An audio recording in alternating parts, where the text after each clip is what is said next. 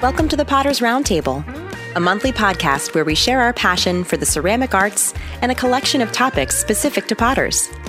Remember to subscribe so you don't miss a single episode. Enjoy the show.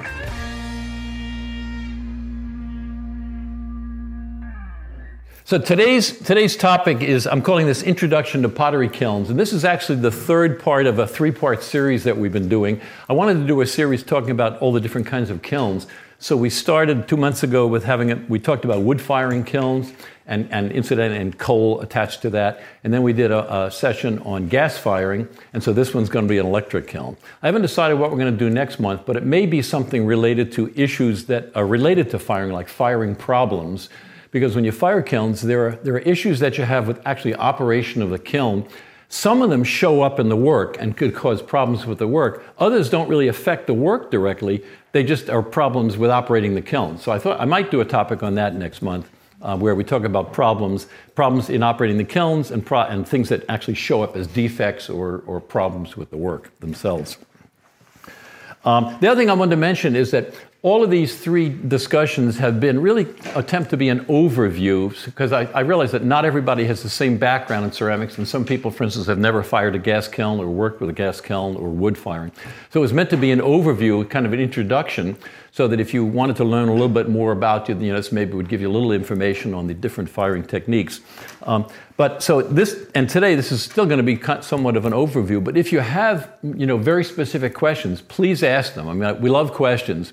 So, and one of the one of the purposes I think of a lot of these these sessions that we try to have is to solve problems. I mean, to me, that's the whole reason for doing all this technical stuff. Is that aside from just the intellectual part of it, it's kind of fun to know what's going on. But a lot of it is a lot of the problems that are associated with pottery um, have to have a technical basis. And so if you understand a little bit of the chemistry, a little bit of the mechanisms that are going on, you can solve the problem. So to me, that's really what the, tech, the, the importance of the technical part is. If you know some of this information, it frees you to be creative. You're not constantly tripping over the fact that your pots are blowing up or the glazes are always running. And you can focus on the creative aspects and not worry so much about the mechanics of the process. So to me, that's the real value of a lot of, the, a lot of this technical background information. So to get started, I guess basically just by way of review, what is a kiln, basically, even? How do you define a kiln? A kiln is basically an enclosed space for heating, if you want a definition. And, and you might say, well, why do we need kilns? Well, for one thing, one of the big things that, that you need a kiln for is control. By having an enclosed space, you're able to control what's going on within the space, ideally. That's the goal. And also, you need the enclosed space to achieve high temperatures. When we talked earlier about when we did the wood firing session, we talked about some of the really primitive kilns that that were all the way from just a bonfire to really rudimentary enclosures. They have very poor temperature control. A lot of too many things that you know, wind blowing over it and the weather can affect it. So they had poor control, but they also couldn't achieve high temperatures. So it's really for those two purposes. It gives you it gives you control, which is which you need for reproducibility, and it also gives you uh, it enables you to reach high temperatures. So, but, but as I say, as we go along, if you have any questions, please, you know, please just interrupt me with the questions, and they can be on anything. You know, the meaning of life. How do you fix your '72 Volkswagen? I don't care. I may not know the answer, but we can talk about it. Okay. Okay. So, just a little bit of history. You know, when you think about it, electric kilns really haven't been around that, mu- that much at all. I mean, in the 1920s, a big part of the United States didn't even have electricity in terms of you know people's homes. Electricity only became common in people's houses in the 1920s and 1930s. There was a huge proportion of the population that didn't have anything. So uh, elect- uh, electric kilns really only started to be- become useful and popular and common really in the 1950s and 60s in terms of you know what we would call hobby kilns or you know kilns for, for like ceramists or studio artists. Industry had been using them before then, but they were still pretty rudimentary. And one of the things that made electric kilns when they first started appearing practical was better insulation. Because the, the traditional bricks that you build kilns out of for wood firing or gas firing or coal, all the traditional bricks, were these hard, dense bricks. And they're terrible. They're, they're strong, but they're terrible insulators. And I'll pass these around just for comparison. This is a typical sort of traditional dense or hard fire brick, and it's heavy and it's strong and it's durable, but it's a terrible insulator. And so one of the innovations that made electric kilns a lot more practical was when they started developing better insulation. Also, there's a, there's a general principle with kilns that the more, the smaller the kiln is, the less efficient it is. Because the smaller it is, the more heat it's going to lose, and the more energy you have to put into it to keep it to get hot. It loses heat faster. So bigger kilns actually retain heat longer. So these around. You can just these are about the same size, and you can feel the difference in the weight. So this is this is an insulating kind of fire brick. It's called IFB, insulating fire brick, and it's lightweight. It's not very strong mechanically but it's but it's it's a pretty good insulator compared to the the normal fire brick. So you can just see the difference in the weight. And so one of the things this enabled us with with the better insulation came along was now we can make kilns that are portable. They don't become they're not these monstrously heavy things. We can actually make things that can even in you know in an industrial setting they can be moved around if they have to or it led to the, the forms that we have today where you can literally, you know, you break them down in sections and you can pick them up and move them. Well, it wouldn't have been possible without this, without this lighter weight of brick. But there were other, there were other forms of insulation that also were developed. There was an early form of, of sort of fiberglass insulation called rock wool that was actually used in houses. Well, and it was, it was sort of a dirty, fuzzy kind of ceramic fiber, and it was actually spun from slag. They took slag from the steelmaking industry and it was spun into fibers and it was sort of nasty, dirty stuff, but it still was pretty good insulation. It was like an insulating blanket. And so that was another kind that they developed. And then the more modern version, I'm going to pass this around just so you can see it. If, I don't know whether you've all seen Kaowool or insulating fiber blanket. This is just a sample of it, but this is really lightweight insulation. We don't use this kind so much in electric kilns that we use because it's not really sturdy. You can't, you can't build a kiln out of it. You can line a kiln with it, and so industry uses this a lot. It's really good insulation, really lightweight, and of course makes it, you know, it, very portable. But it's not suitable for the kind of kilns that we use, just because it's not very strong. This is called, it's, it's ceramic fiber, basically, or fiber blanket. So anyway, so the, the, one of the things that enabled these smaller kilns to be built and the portable kilns that we know today is the fact that they're, um, they're, they're, you know, the better insulation.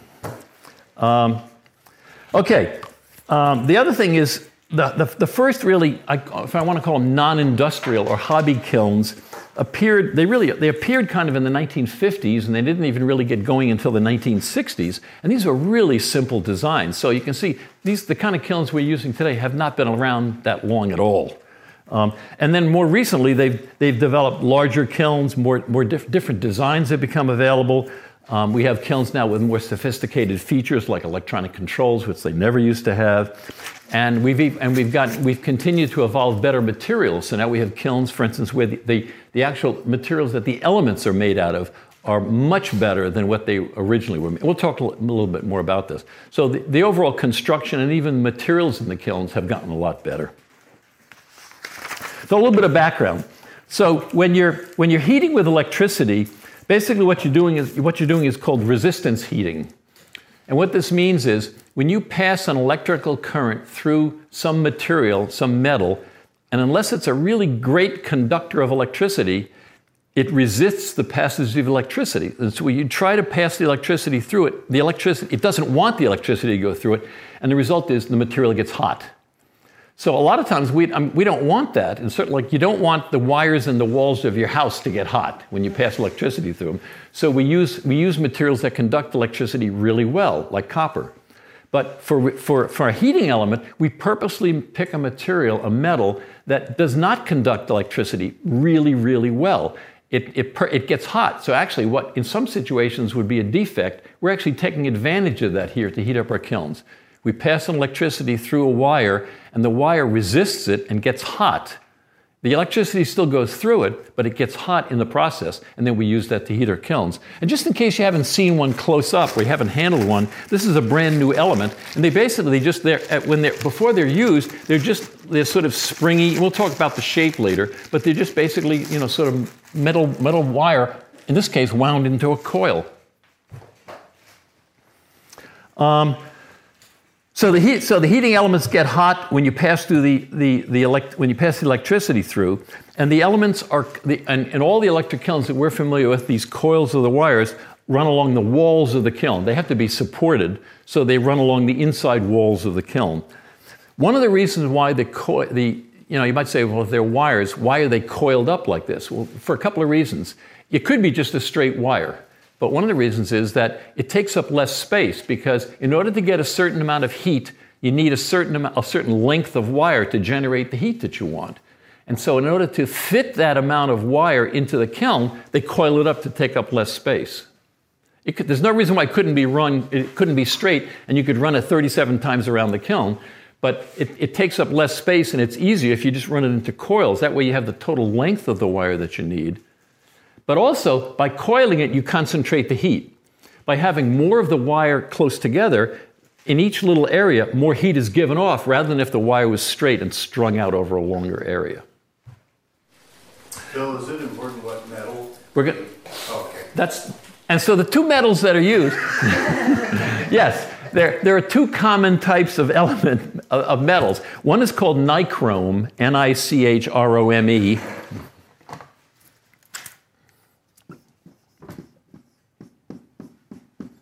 feel like I'm writing with a telephone pole here. Nichrome. And this is the old, this was the original form of heating element wire. And it's, it was patented actually in 1905 this, this, this metal combination. And it's a combination of iron, nickel, and chromium. It's an alloy, but it's, and it's really cheap. So it was a great invention when they discovered. And of course, if you think about it, if I'm going to make a heating element, it has to be something that can get hot but won't melt. Because a lot of metals, if I got them as hot as the kiln, as hot as the kiln is, the wire, the, the, the wire would melt. So I have to get something that will resist electricity, but also not melt, so that it can still be there to give off the heat. And this was one of them, nichrome. Um, it's limited to about 2,000 degrees Fahrenheit, roughly, in terms of use. And you can take them to higher temperatures, but then the life, they burn out basically. The lifetime decreases a lot. So when, when electric kilns were first produced, nobody was going to cone 10 with an electric kiln. They were all really doing mostly earthenware, low fire, low fire ceramics. So these were fine for that.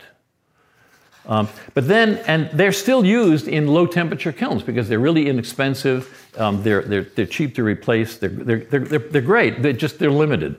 There's there, then there was a whole family of new kinds of metals developed called Kanthal, K A N T H A L. This is a company name or brand name, kind of like Kleenex or Scotch tape. Kanthal is their company's name. These are introduced in the 1930s, and these are a different kind of alloy. These are iron aluminum and chromium, if you're interested. Um, and the, the, the advantage that they have, these have several big advantages. They can go to a lot higher temperatures. They don't burn out, which means they don't burn out as easily. But also, when you fire these, the, the, the, the, the, metal in the, in the wire actually develops a coating of aluminum oxide that protects it from fumes and acids and things in the kiln. So when, when you use the element, it actually develops its own protective coating, which the, the nichrome doesn't. So, and as you're probably aware, when you fire any kiln, there are fumes coming off in the kiln, coming off from the clay, like when you're bisque firing or even when you're glaze firing. And some of those fumes are extremely acid, and they can actually eat up the, they can they attack the metal, so they can t- easily attack a nichrome wire. These are pretty good, pretty resistant to that because they built up this protective coating. So these Nike, now they're a lot more expensive, but it's a considerable advantage in terms of lifetime and resistance to these fumes and wear and tear compared to the old nichrome. And they go to a lot higher temperatures, so you can go to cone 10, 11, 12 with these things. If you were to rewire your kiln with one of these, would you recommend then like firing it up empty without putting? You're absolutely supposed to. Not just me recommending it. You're supposed to do that. Yeah. Before, if you if you put in new elements what you're supposed to do is before you expose the elements to the fumes from the clay, you're supposed to do a, a, an empty run with the kiln. You can put shelves in, but it doesn't matter. But basically, you want to preheat the elements. So you do a bisque firing essentially with nothing in the kiln. And when you do that, it builds up this oxide coating and it'll extend the life of the elements. So it's a good point. To, yeah, yeah, they actually rec- they really recommend that. Um, if you were to like say replace your, re, you know, your uh, elements with the, the Kanthal would would you see a difference in like your segments, like the heating times in, in your segments because like they heat at a different rate, compared, like the Kanthal versus the nichrome? Um, I'm not aware of any. Personally, I'm just I'm not aware of any kilns where we replaced uh, nichrome with Kanthal, because um, usually, like if you have a kiln, let's say that's that's capable of going to cone 10 like a lot of kilns are, it would it wouldn't come with nichrome in it. Most of most of the almost all the kilns now know that, uh, unless you buy one of these small tabletop kilns that are used for like jewelry making or enameling, or it's specifically an earthenware kiln, like limited to you know earthenware low fire. They all they almost all come with Kanthal. And I and the answer to, but the answer to your question is I was evading your answer. Um, the, the answer to your question is yeah, it might change the characteristics a little bit. It might. Yeah, that was one of the issues I think we had at the middle school is as the coils were getting older, the elements were getting older, it was taking a long time to reach temperature, and after they replaced some of the elements, then it was firing at the appropriate time. And that's, but that's, that's, a, that's a common characteristic of all elements. As the elements, this is one of the symptoms of, of elements aging, is that the kiln takes longer and longer, and that, that's, that doesn't matter whether it's nichrome or Kanthal as the elements get age, the resistance of the element increases. So with the same power going through, it doesn't get as hot and it takes longer to get hot. So that's that's a common yeah, that's one of the common signs that your elements are aging. Yeah. Yeah. What causes aging? Is it firing or is it time? No, it's just it's firing, it's temperature. And the, so the resistance of the, the elements, one of the things that happens is as since since they're being fired in air, a lot of the change, like if I'm looking, this is the cross section of the wire, the air is, is hitting the wire from the outside, and so the, the air is getting, is attacking the wire basically. So the part of the wire that can still conduct electricity in the inside of the wire gets smaller and smaller and smaller, and you get these oxides and deposits built up on the outside. So, as the, so the core of the wire that can still conduct electricity gets smaller and smaller, and as it does, the resistance increases. Is that why they tell you to change all the elements at once? If you have even if you just have one go, do you do you change all of them? Well, it depends on how old the, the rest of the elements are. If, if the rest of the elements have, have a fair amount of age on them, and let's say an element goes, and I, and I say, you know, this is probably the first of all the elements, you know, they're, they're getting to the point where they're all going to start to go, but this is the first one, then I replace them all. If something goes accidentally, where I, th- I still think I have a lot of lifetime, but maybe something breaks or I get a short for some reason, then I just replace the one. Yeah, because I was having a problem with just one particular one. It was like the thermocouple in that section and the wire. You know, it was like everything. Yeah. It was like in a certain section, but everything else, and it wasn't that old. You yeah. I mean? No, it's not a problem. You can replace if there, if there's still a fair amount of lifetime, then I only replace the one. Now, if you just do the one, do you still run a bisque fire ahead of time? Oh yeah, yeah. You still want to break in because the point is. If you don't, if you start using that element and you haven't built up that, that protective layer, then it'll get attacked. Now it's not going to burn it out, but it, it will. It can shorten the life. So to get the maximum lifetime out of it, if you can, or if you know, if you can do, or if you you know do a bisque or something where you you build up that protective layer, then you'll extend the life. You'll get the maximum lifetime of the elements. Okay. Yeah. So I've also heard like you know if you're like rushing the load and you put green greenware in that's like slightly wet and then you like candle it first, it, that that that can affect your lifetime of your elements. And then also sometimes I do fire with like cardboard, you know, armatures mm-hmm. and different things in there, and I heard that that can affect the elements. Yeah, it can attack them, but this is one of the, it, especially especially in nichrome. But this is one of the advantages of the Kanthal is that if you build up a protective coating on the wires, then they're much less sensitive to the water coming off or to the, to the carbon and the fumes coming off from burning it, much less. You still don't want to, you know, they still, they still said you shouldn't, you, you don't want to try to do a reduction in, in an electric kiln, like, like put a lot of combustibles in there. Because even with, the, even with the, this protective coating, when the coating expands and contracts and cools down, it still has cracks in it. So it's not totally impervious.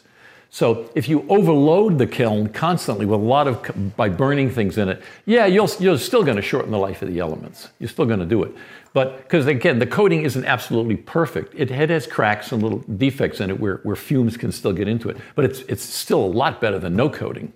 But yeah, so, but occasional, I'd say, you know what also helps? And do you have a downdraft fan on your kiln? Yes. Okay, because we'll talk more about this later also, but if you have the, the kind of fan now that you can mount on a kiln where it draws air in at the top and, and withdraws them, that really extends the life of your elements. Because now you're pulling those fumes out of the kiln and they're not, they're not sitting there just, you know, cooking on your elements. Yeah when instructions say that you have to leave a little bit open for at least a couple hours, is that uh, helping too? The, this is on the lid of the yes, top of the kiln. Lid. Well, do you have a on your kiln? Or well, you, are you're, you're getting a kiln, right? Yeah, I have this fire I have like small kiln. Okay, but if you, if you have one of these downdraft fans that I'm talking about, do you know the one, what I'm referring to with these fans? Okay, well, we'll talk about If you have one of those, you don't need to leave the lid open. You're Because- not supposed to, right? No, you're not supposed to. But, the, but if you don't have to have one of those, those, those fans, but the idea is there are two things you want to do. You want to get the fumes out of the kiln, excuse me, and then you want to get the, the fumes out of the room. So the nice thing about these downdraft fans are is they do both. They pull the fumes out of the kiln and pass them outside. Whereas, whereas you're right though, to get them out of the kiln, you can leave the lid a little bit and also leave the plugs and the peepholes open. And you do both. And, and so typically you might leave those, like when I was doing bisque firings in an old kiln, I'd prop the, I'd have, I had a kiln that went like low, medium, high. So on low, I'd have the lid propped up for an inch or so and I'd have all the plugs out. And then on medium, I'd put the lid down, but I still had all the plugs out. And then uh, when I turned it to high, I had the two bottom plugs in and the top one still out for a bisque firing so that the fumes could get out. And that'll extend not just the life of your elements, that extends the life of the bricks of the kilns. The, the fumes that come out of the clay actually attack, attack, attack the bricks on the kiln. And if you've ever seen a really old kiln, and the weird thing is they attack the bricks from the outside in. The bricks that are next, that's because the fumes that come out of the kiln, it's basically it's sulfur oxides. And when they hit the moisture in the air, they form sulfuric acid. So the fumes come out, work their way through the bricks, and when they get to the outside of the bricks where the air is with the moisture, it forms an acid.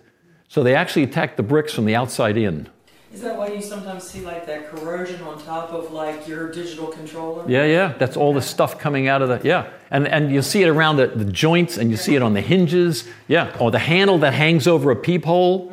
Yeah, that's all because it's sulfuric. It's battery acid. It's the same acid that's in your car battery. It's a really strong acid, which is also why if you've ever smelled that the smell of a bisque firing in particular, it's that kind of acrid, almost metallic smell, and it kind of you, know, you can feel it in the back of your throat and your nose. It's it's battery acid. Okay. Okay. Yeah. Boy, potters are weird.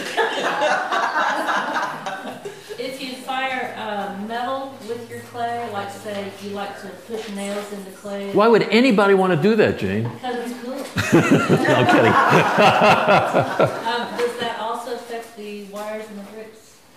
Not that much. Oh, really? Not that much. I mean, if you had a, if you did a kiln load of, of metal parts in there, yeah, you might produce some some ask some fumes or something that could attack it, but a little bit occasionally. Especially these the, the downdraft fans have really eliminated a lot of the wear and tear on elements because they don't let the fumes just kind of sit in there. So are we talking steel, ferrous, uh, metals, or aluminum? Or It's going to be well. It's going to be mostly something where you might get some actually vaporization. So like copper, something like that, where you might get a little something vaporizing. Steel, probably not. You're just going to oxidize it, and, and iron, you're just going to oxidize it. You're going to sit it. might harm the wires and the bricks. Not significant, and I wouldn't say significant. Unless you put, you know, you had the whole thing filled up with stuff made out of copper, I'd say no. It's not gonna. It's not. That's not an issue, really. It's not an issue. Yeah. What else uh, can make your, your kiln tell you that it's firing too slowly, besides number of firings? You mean what can cause it to, to, to do that, or Yeah, I have a, a, a kiln that doesn't get fired very often. Mm-hmm. And it, the last time I fired it, toward the end, it had this code, error code on it that said it was firing too slow. It does it have a? Is it a manual control kiln or is it electronic? Electronic. Um, it could be the thermocouple also, because the thermocouple has to be replaced. Because if you have an elect, we'll talk more about this, but if you have an electronic controller, that operates by means of a temperature measurement device called the thermocouple. And the thermocouple ages similar to the way the elements can age. So if the thermocouple isn't reading correctly, the elements may be working fine. And so, but in order to, the controller is based entirely on what the thermocouple is telling it the temperature is. And if it's not reading properly, it could also be the thermocouple.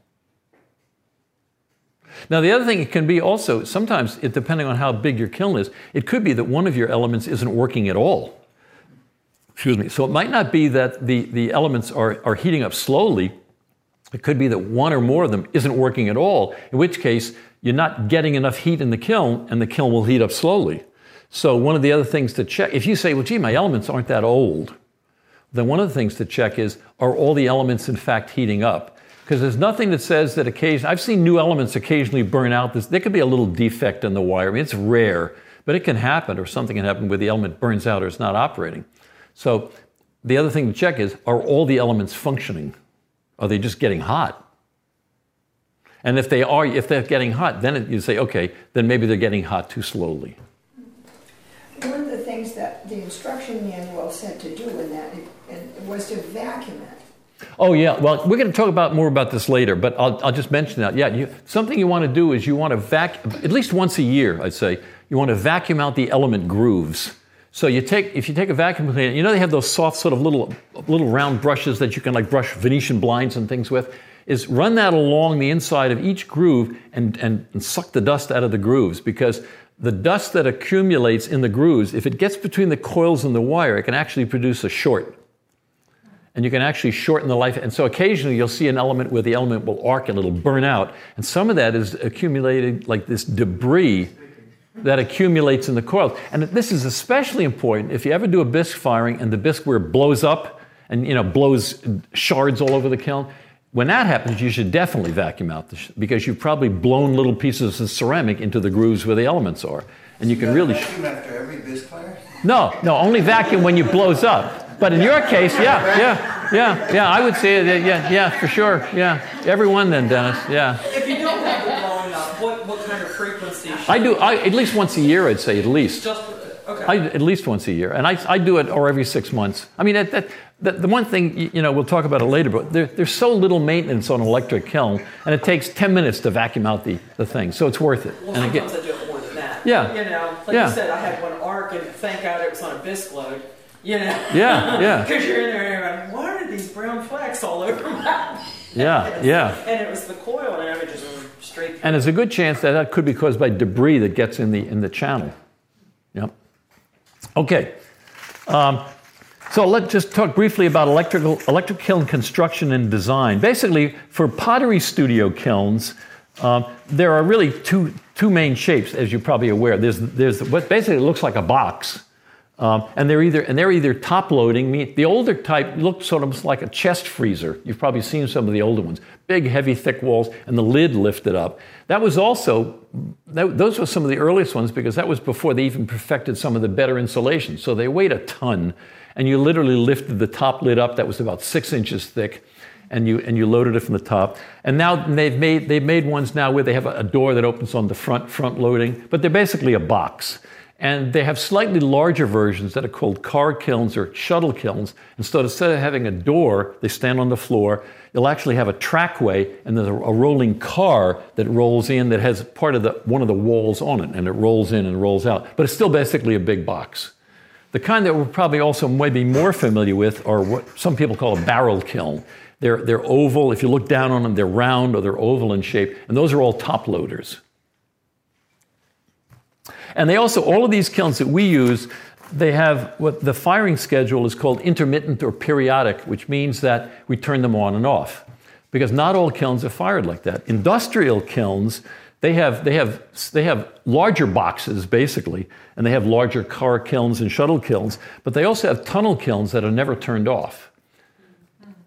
And so they might run the kiln for a year or two, an electric kiln, and never turn it off. And it's a big long tunnel, and they shove the pots in one end and take them out the other. And there's, there's a belt or a track that moves through the kiln. And they put the, belt, the pots on the belt of the track, and it moves through the kiln and comes out the other end. And so they never turn the kiln off. And that's called continuous firing.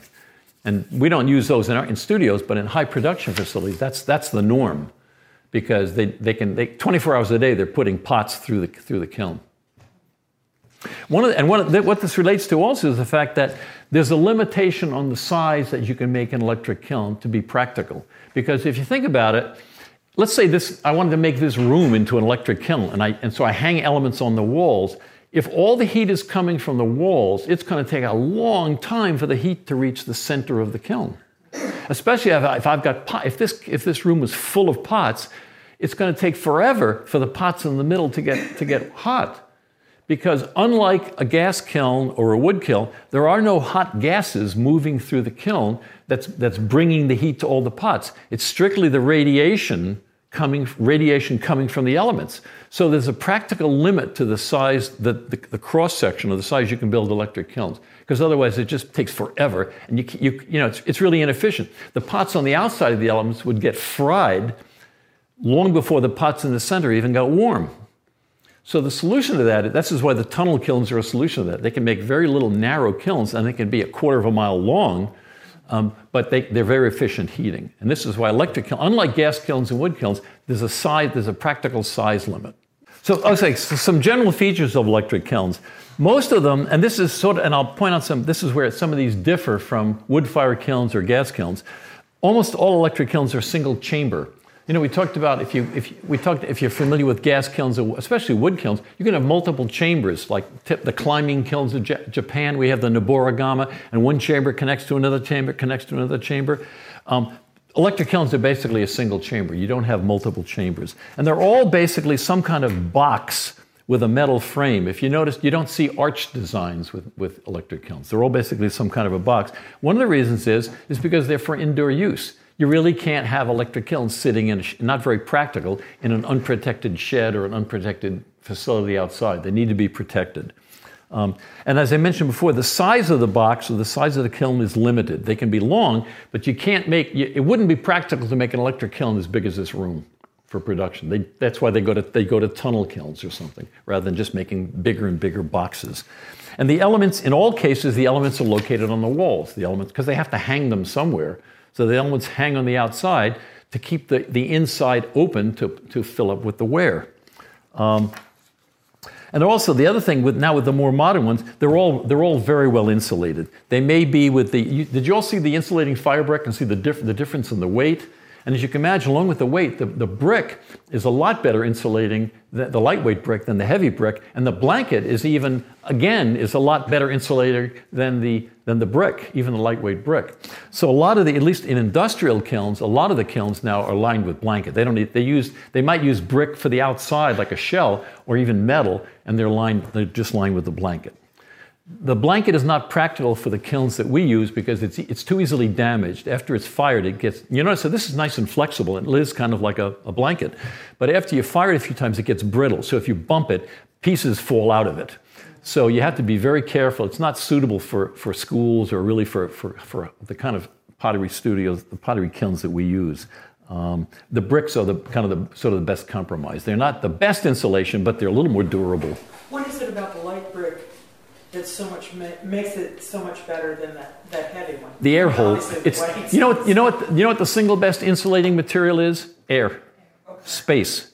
And so it's the fact that it's full. You know, this is why you know the what's what's the what's the insulating? You know, the fall. The everybody wears in the fall like these these uh, the you know, the fuzzy fleece. Yeah, fleece. The reason why fleece is a good insulator is because all the air that's trapped in it. So it's all the little air pockets in there that actually provide the insulation. The same way in the blanket. Only in the blanket, the air pocket there are a lot more of the pockets and they're a lot smaller. And so the smaller and smaller you can make the air pockets, and the more you have, the better insulated. So it's actually it's the air that's doing the insulating. Um, the other thing about about electric kilns that, at least for the small models we use, they're not owner built. You know, people build their own gas kilns. We're going to build one out here. People build their own wind kilns. Most people nowadays don't build their own electric kiln. You could. I knew a guy that built one in Maine because um, he had a supply. He could get some elements cheap, and he just thought it would be fun, and he almost burned his house down. But, but, but it was fun. Um, so you could. Uh, but, but whereas industrial, and so they're, they're, they're commercial products, and then, whereas industrial kilns are custom built, they'll literally come in and build it on site. But again, it's constructed on site. It's not the, they don't show up with a truck and drop it off. They build it on the site. Um, so that's another difference between gas and wood is that people don't generally don't build their own. The three, the other, the other last thing is there are three major components when we talked before about the other kinds of kilns, wood kilns, and gas kilns. Three sort of parts of a kiln. There's the heat source, the wear chamber, and the chimney. And this is true of, of wood kilns and true of gas kilns. Well, in an electric kiln, the heat source and the wear chamber are combined. We, no long, we don't have a separate combustion chamber like in a wood kiln. You have the combustion chamber or the firebox, and then you have the wear chamber, and that's also true in a gas kiln. You don't have that electric kiln. It's, you have just the one chamber. and That is the, the, the heating chamber and the wear chamber. And you also you don't need a chimney. Now you may need some kind of a vent to get the fumes out of it. Like if it's, a, if it's indoors, you may need a, a, vent to get the fumes out of the building or something like that, but you don't need a chimney. So it's different in terms, you still have those three parts, the, the heat source, the wear chamber, and some kind of a vent, but they're either they're combined or they're used differently than they would in the wood and the gas, and the, and the gas kilns. In terms of principles of operation, basically, it's pretty simple with electric kiln. If you control the electric power, you control the heat. The more power you put to the elements, the longer or the hotter the elements get, and the more heat you get. Pretty simple. But as I mentioned before, one of the big differences there are no longer flowing gases moving through the kiln. When you're heating with a wood kiln or with a, or with a gas kiln, you've got, you've got a, essentially a river of hot gases that's moving through the kiln and conveying, bringing the heat to all the pots. You don't have that any longer. You've got sta- essentially stagnant air in the kiln. Almost all the heating is done by radiation. That's the, the heat is being radiated from these glowing elements that are on the walls. And so one of the differences is it can be it's a direct line. It can be blocked.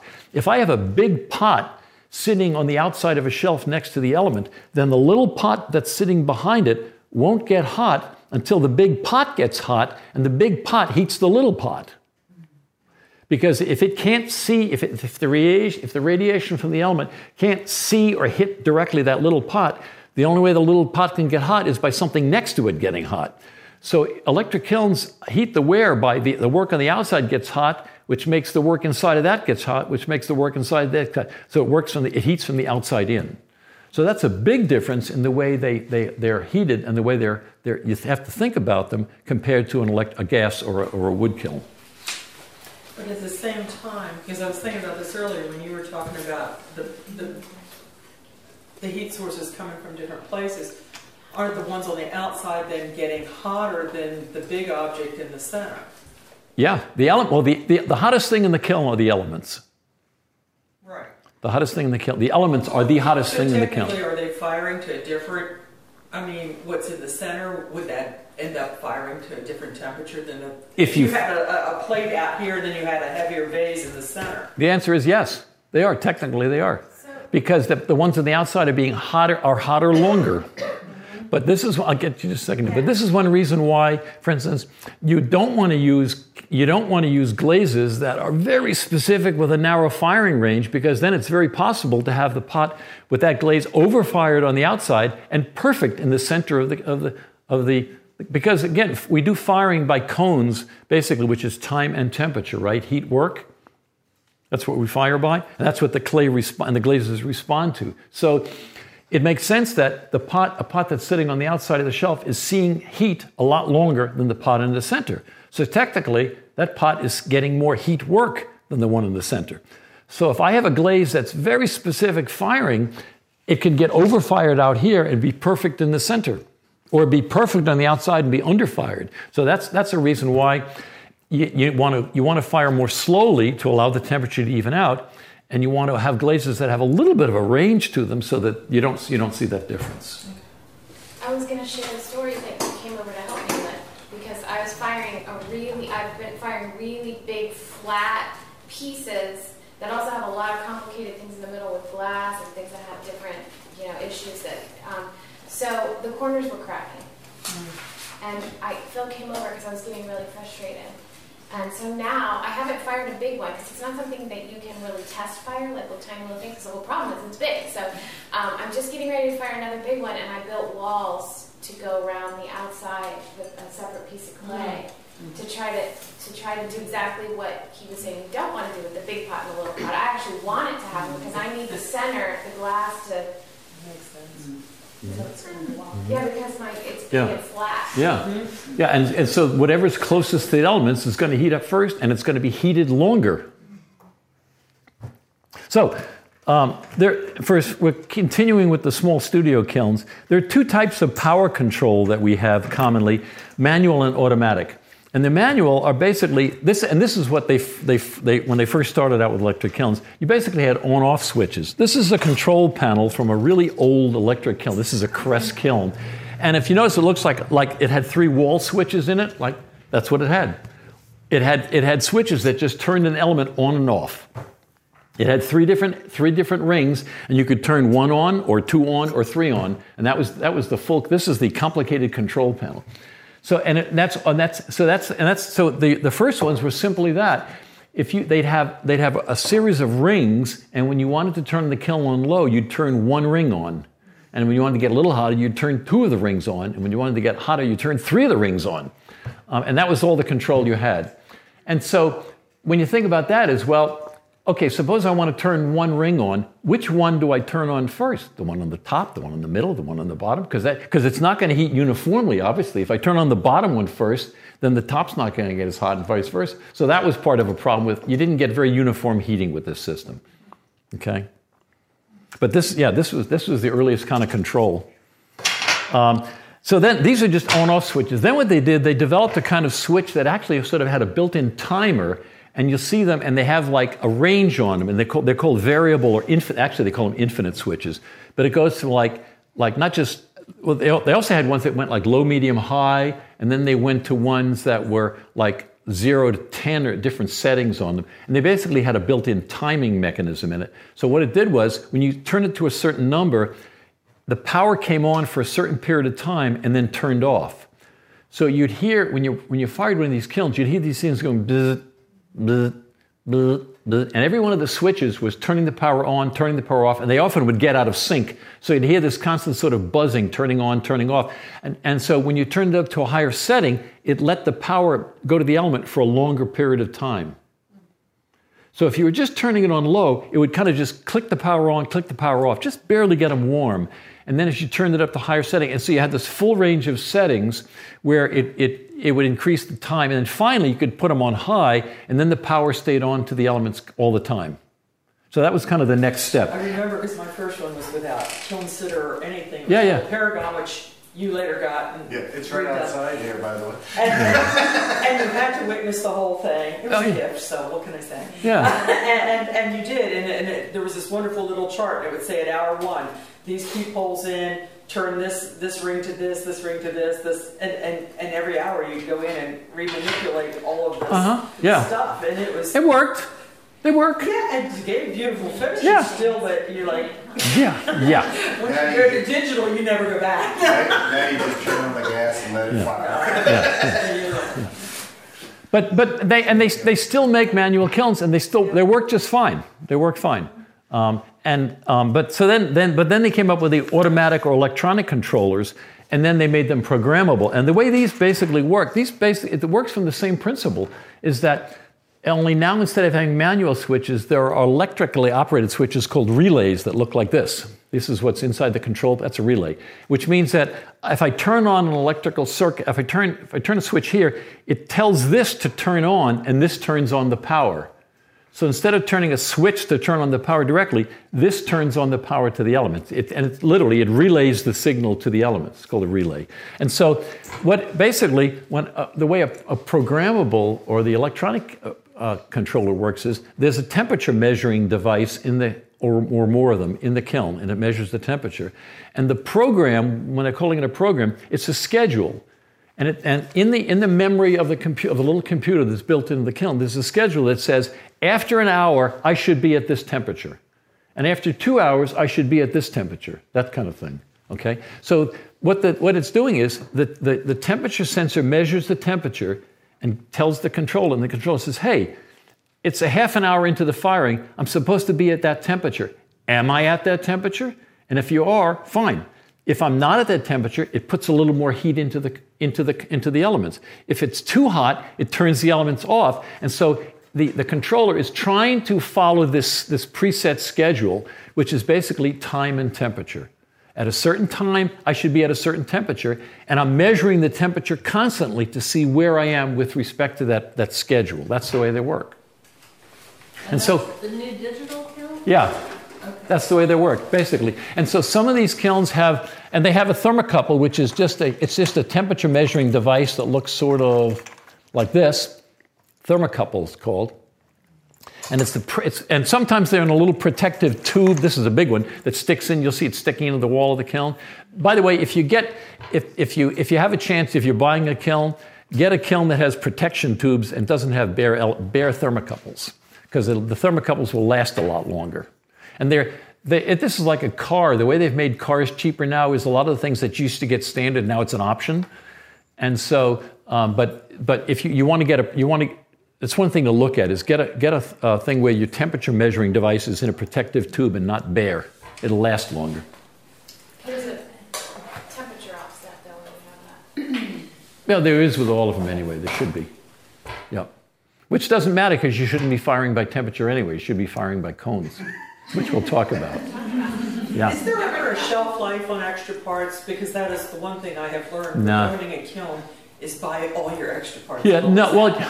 If you're if you're getting ready to buy one, buy extra parts because if you're ever in a hurry and you don't have parts, Yeah, and most of the most of the companies are pretty good as far as stocking parts, and there aren't that many. But but if you want to have it on hand and you don't want to be out of commission for a while, then yeah. But but but anyway, but that but that's the way the electronic controllers work. Is essentially it's still the same idea. Is that they're turning up the power to the elements and they're turning it up for a certain period of time.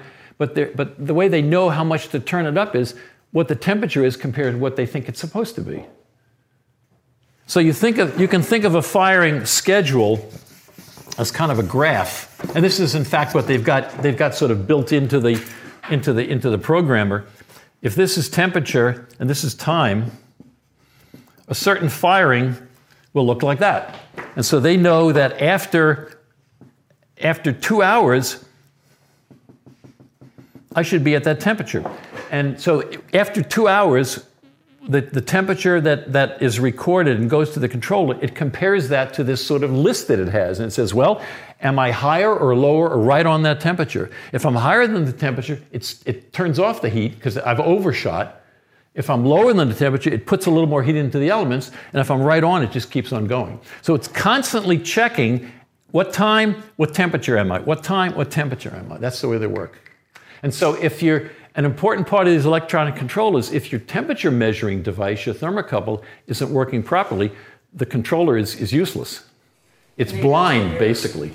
and it will go to error. Yeah, it'll, yeah, yeah. So what's the optimal distance for a pot between the pot and thermocouple? Because if it's really close or far away, it will measure. At least an inch, I'd say. At least, I mean, well, I can talk about this later, but when I talk about loading. But one of the things I, I as a general rule, what I usually say is, is I don't have any pots hanging over my shelves. If you notice, most shelves you end up with maybe an inch or so between the, sh- so you can get your fingers to load them. I, I, I just say I don't want any pots hanging over the shelf. And if you do that, then you're not too close. You're not too close to the wall. And I've seen studios where, because of the, either schools or, or like community studios, where there's a lot of pressure to get pots through, and so they'll pack the pots into there, which and for bisque firing, it doesn't do a lot of harm. Um, I mean, you can get away with it. But for glaze firing, if you pack them in too full, it, you, then you get differences, and you get you know you get underfired, overfired pots. So it's not worth it's not worth doing it. One of the problems that I've seen, for instance, with bisque firings, and I've seen again studios where they just load the kiln up to the trying to get the work through, is that some of the pots are over bisque, some of the pots are under bisque, and where that shows up is is glazing. Because if you're if you glaze, and let's say you're used to working with a certain glaze, you get almost a routine. Let's say you're dipping. You dip the pot, you get sort of almost a certain rhythm. You know that if you dip the pot into the glaze for a certain period of time, come out, you're going to come out with a certain glaze thickness.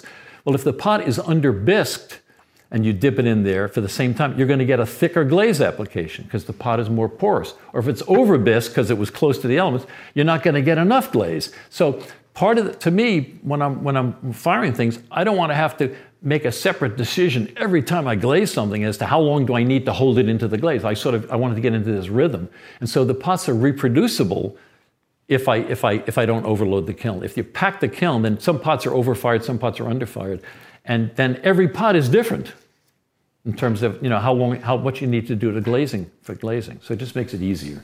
So how full do you want to pack it when you do glaze firing? How- what- Well, I mean, we're going we're gonna talk more about the later regime, but part of it is like you don't want it you don't want it too close to the shelves. Um, now, one thing to think about is narrow shelves always shelves that are close to space always heat up more slowly. Um, so you want to think about um, where where do you want to if, if you have some some some short work, where do you want to put that stack of short shelves in, into the kiln? Um, and there's some things that, you know, that we'll talk about. This firing supposed to be zero six or zero four. It, it, Well, it depends. Um, yeah, as with a lot of ceramics, there's no simple answer to anything, okay? But the reason I say that is like, for, for no, let's say you're firing to cone 10 or even to cone 6, you could bisque anywhere from 010, which is quite low, to higher temperatures like 06, 05, or 04. But what that's going to affect is like how much glaze gets absorbed when you so a lot of that is is what you want to do. There's no necessarily right and wrong thing to do it in a lot of cases. Like you like i found for instance porcelain if you don't bisque it high enough it's very fragile. And so when you if you bisque porcelain at 010 and you and it can be very and you glaze you just you can break the stuff just with glazing tongs or just handling it. So a lot of it might be the way you want to work. Like what kind of consistency do you want your glazes? And how strong do you have to have the pots? Like are they if they're very very thin walled pots then you probably want to bisque them you know differently than if they're thick. So a lot of it there's, there's no in that case there's no right or wrong. The other, the other side of that is if you're doing earthenware which is low fire then you probably want to bisque to 04 because with earthenware you want to bisque fire higher than you glaze fire So Phil, let me ask the question differently. What do you bisque do here? I bisque to 06 For me, I found 06 is a nice compromise because it makes things, and regardless of what temperature I'm firing to, except unless, unless I'm doing earthenware. If I'm doing earthenware, I do 04. But for, for, for, for cone 6 or cone 10 or anything else, I bisque to 06 because I found it pretty, work, pretty much works for all types of clay because different clays get stronger when you fire them than others. It works for, you know, just about any, so I found that's, that's a nice compromise, 06. That answer your question? Okay. Can you tell, last thing you said that with the thermocouples, there's like, it works like it's got a couple wires, some Uh-huh. materials in it. Can you explain a bit more about like how that works? Yeah, the thermocouple is basically consists of two wires made up, two metal wires of different compositions joined at one end. So if I have if I have a wire and then a, a different kind of wire and I join them together, and typically what I join I join them together by actually melting them together. I arc weld them together. This is called the bead or the junction. And so they're, they're really, they're not just twisted together, they're really intimately connected. They're, welt, they're, they're melted together. And this is the principle of physics that if I have two metal wires of different compositions and I pass and I heat up the, the, I heat up the junction, it generates an electric current. It's bizarre, but it's, it, it's true Is it like electrons jumping from like the different levels yeah so so just any two wires metal wires of different composition connected together when i heat up the connection it, for, it generates an electric current. So if i stick this is my thermocouple. So when i stick these, these this joined wires into it and it gets hot it sends back a very very small electric current and you measure the current. And the, and the more current there is the higher the temperature. And so, and depending on depending on what these wires are made out of, you get different amounts of current. So there's a whole different sort of set of tables, or, or for, depending on what the pairs of wires are, that correlates to temperature. But you're measuring current, and that current represents a certain temperature. Which was a great discovery. I mean, it's bizarre though. You just yeah, just connect two metals, heat them up, and, and you get an electric current out of it. Okay, um, let me keep going here. Okay, so programmable kilns we're still talking about. By the way, I'm not trying to discourage questions, but we had a, we had a long discussion at the beginning, and I don't want to keep people too late today. And I've got about another 37. No, I'm kidding. So we're good. And I want to allow more more time for questions as we go along. So there are two. So talking more about the programmable uh, controllers, there are two general types of programs that people do. Um, one is called cone fire, and they may have different names, but the cone fire basically means that you pick on the controller, you select a cone that you want to go to, and you select the speed that you want to get there, and that's all you have to do. Really easy. So you might just say, and as, I think in general they're called cone fire. So you say, I want to do a cone six firing, and you'll, so you'll put in cone six, you'll put in six, and then they usually they'll give you a choice of either like fast or slow, or fast or medium or slow, and that's your heating rate. Now, what's, what's interesting about this is that the companies, and so the, the, the kiln now knows if I say cone six medium, that there's nothing standard about that, by the way. Medium might it might depend on the kiln company. What what one company thinks is medium might be fast for another company, so you have to find out. But what they've done is, you know, we talked about things are, are heated or we measure we fire by, by heat work. What they've done is the company has worked out for that particular size kiln, if I put this amount of power into the elements for two hours, they've worked out essentially how much heat work they're getting, and that's how they've worked out the schedules. So they've worked out the schedules, and they've calculated the heat work, the time, and the temperature that you need to get to cone six. And so that's, that's essentially, and so and then they produce that in this form of this, the same kind of a chart, time and temperature, but they figured it out ahead of time. Okay? Now the other kind of the other kind of firing you can do is called ramp and hold. And basically this is where you can write your own program. The other programs are, are, canned, they're built right into the controller, and you can't change them. But you can also do a program, like if you think of a heating schedule like this again, here's this is this is temperature, and this is time. You, what you can do is you can, you can break down, and I showed you this curve before that represents sort of the heating rate. You can break it down into small segments and you can write your own program for what you want those segments to be. So I can say that for the first segment, I can say, okay, I want the, te- I want the, the, the, the kiln to heat up to a certain temperature, whatever that is, and then I want it to stay there for a certain period of time, and that represents one segment. And so when you write these, when you, when you write these programs, they say you can have a certain, you can create a certain number of segments that make up the program. So I can make up a program that looks, that essentially looks like this. That, and so in each one of these, in each one of these segments, I say, how fast do I want it to heat up? What temperature do I want it to go to? And how long do I want it to stay there before it moves on? That's, that's one segment. And typically the programs, depending on the, on the manufacturer, will, get, will say you can write up to eight segments or 10 segments or 12 segments, whatever, they, whatever they've allowed for in the program. And so you can build your own program. And you can, you might, so you might be able to say, well, I'm doing a really weird firing and I don't want to fly right past a certain temperature. I want to go up to a certain temperature. I want to stay there for a while. And the other, these canned programs won't do that. They're, they're pretty much set to be kind of routine bisque firings or routine glaze firings. So this gives you the opportunity to, to write your own custom programs for sort of unusual applications. The other thing that this is really nice for is now I can do controlled coolings. Because controlled cooling is really difficult with a manual kiln because you, you can't you know, you, you, can, you can turn down some of the, the things and then you have to watch the temperature and you maybe have to, and then if you get too cold too fast, you got to turn it back on. Well, I can, I can just as easily program it to come down at a certain rate to a certain temperature and stay there for a while, and then down to another, for, at a certain rate to another temperature and stay there for a while. And then I can say, okay, now when I'm done, and now you can just cool off at the natural rate.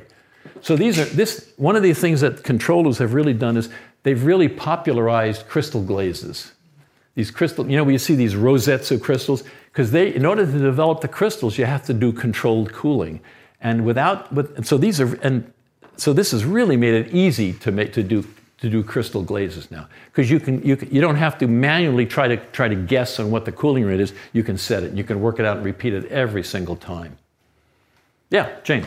So with additional kilns, because you can do that, can you also use it as a glass kiln? Mm-hmm. Mm. Because I know there's certain points. Oh, absolutely. Hold it and, and absolutely. As a matter of fact, what's interesting is the kilns that we have here came with, in addition to this, this you know, the, the cone fire and the ramp hold thing, they came with four built-in glass programs because they knew that you were probably going to do, want to do exactly that. So they have, they have, they have four programs built in for, for, for firing glass: a fusion, and a tacking, and a, and a, yeah, and a slumping. And I fired in my kiln with glass and clay at the same does the clay fume affect your glass or vice versa, or can you tell? The fumes? Mm-hmm. Um, well, you know, I probably don't get out of, it. I don't know. No, I don't Maybe that's why I don't know. I've been there, you know. Yeah. So.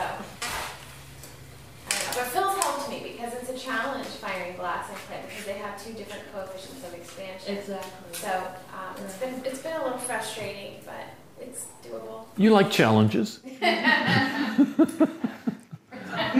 long as Phil's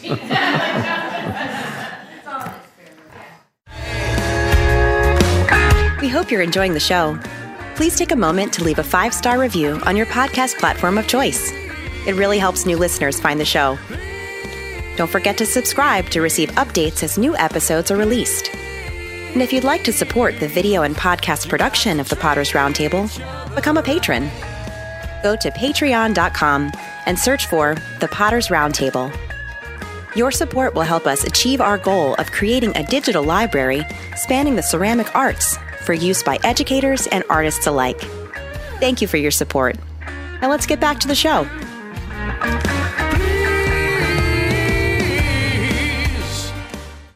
Okay, so some advantages of electric kilns, just to sort of summarize some of what we've been talking about. Well, they don't need constant attention, so they're kind of the opposite of a wood kiln.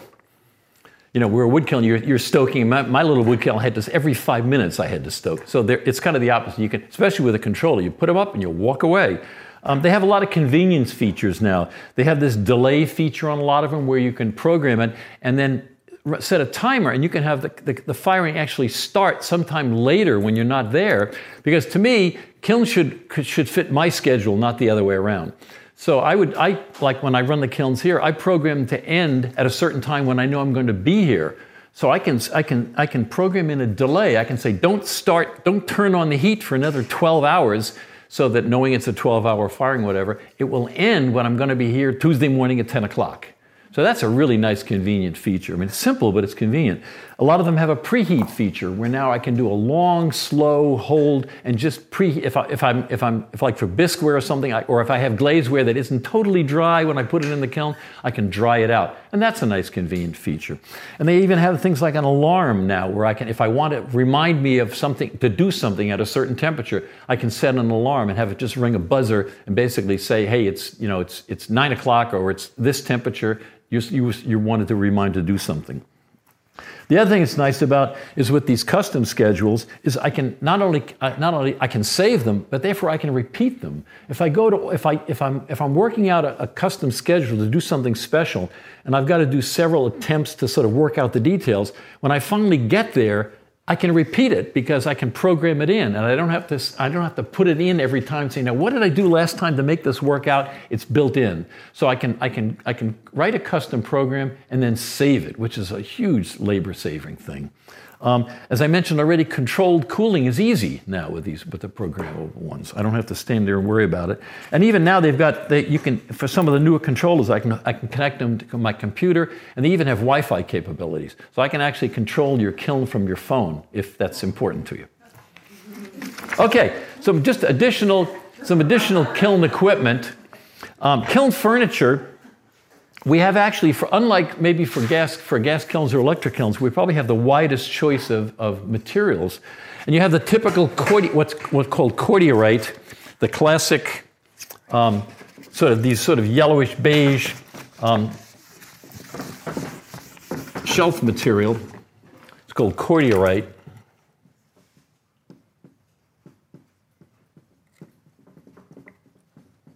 That's actually the name of a mineral because the mineral actually exists. And you probably, everybody's seen these. This is sort of the classic, I'll pass it around, but this is sort of the classic kiln shelf material. And that's only good up to about cone 10. And even at cone 6, after a while, it sags and droops and warps. Because when it gets hot, when it gets hot enough, it actually starts to melt a little bit, slightly, and so the, the, the shells will, will sag a little bit. Um, they also have they have shelves that have more aluminum oxide in them called high alumina shelves. The British, the, I, don't, know that Amer, any manu, American manufacturers make them, but in Europe they make them a lot. They're called high alumina shelves, and they're a little more warp resistant, a little more slump resistant than the cordierite. They're more expensive and they're heavier, physically heavier. Um, the other thing is now we have, and then uh, one of the one of the, the things that actually works pretty well for uh, for electric kilns. These are called, this is called Corelite, C O R E L I T E. And this is, this is, they're still cordierite. But one of the things they're trying to do is, as you, if you've handled any of these, is take some of the weight out of them. You know, if you're loading electric kiln and you're bending to put that bottom shelf in, that's a backbreaker. So that what they do is these are extruded. And so they have these channels in them so they can, you can have a thick, fairly stiff shelf. They've taken a lot of the weight out of it.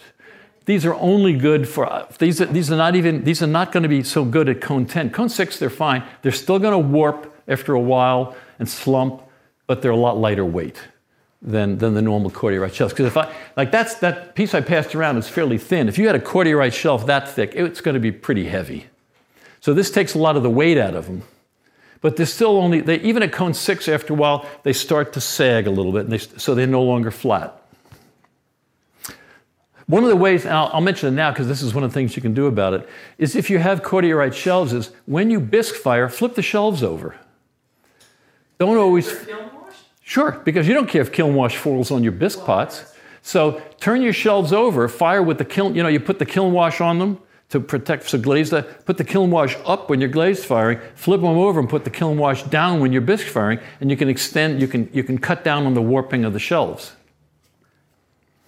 And then the last thing that, you, one of the things now you can get is, well, these are called Advancer. This is silicon carbide shelves.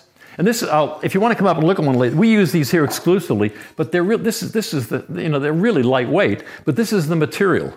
They're really strong, they stay flat, you don't need, you don't need kiln wash, and they're really expensive. This, is, this shelf here is $180. But if you, as long as you don't drop them on the floor, they're, they're, they're pretty indestructible.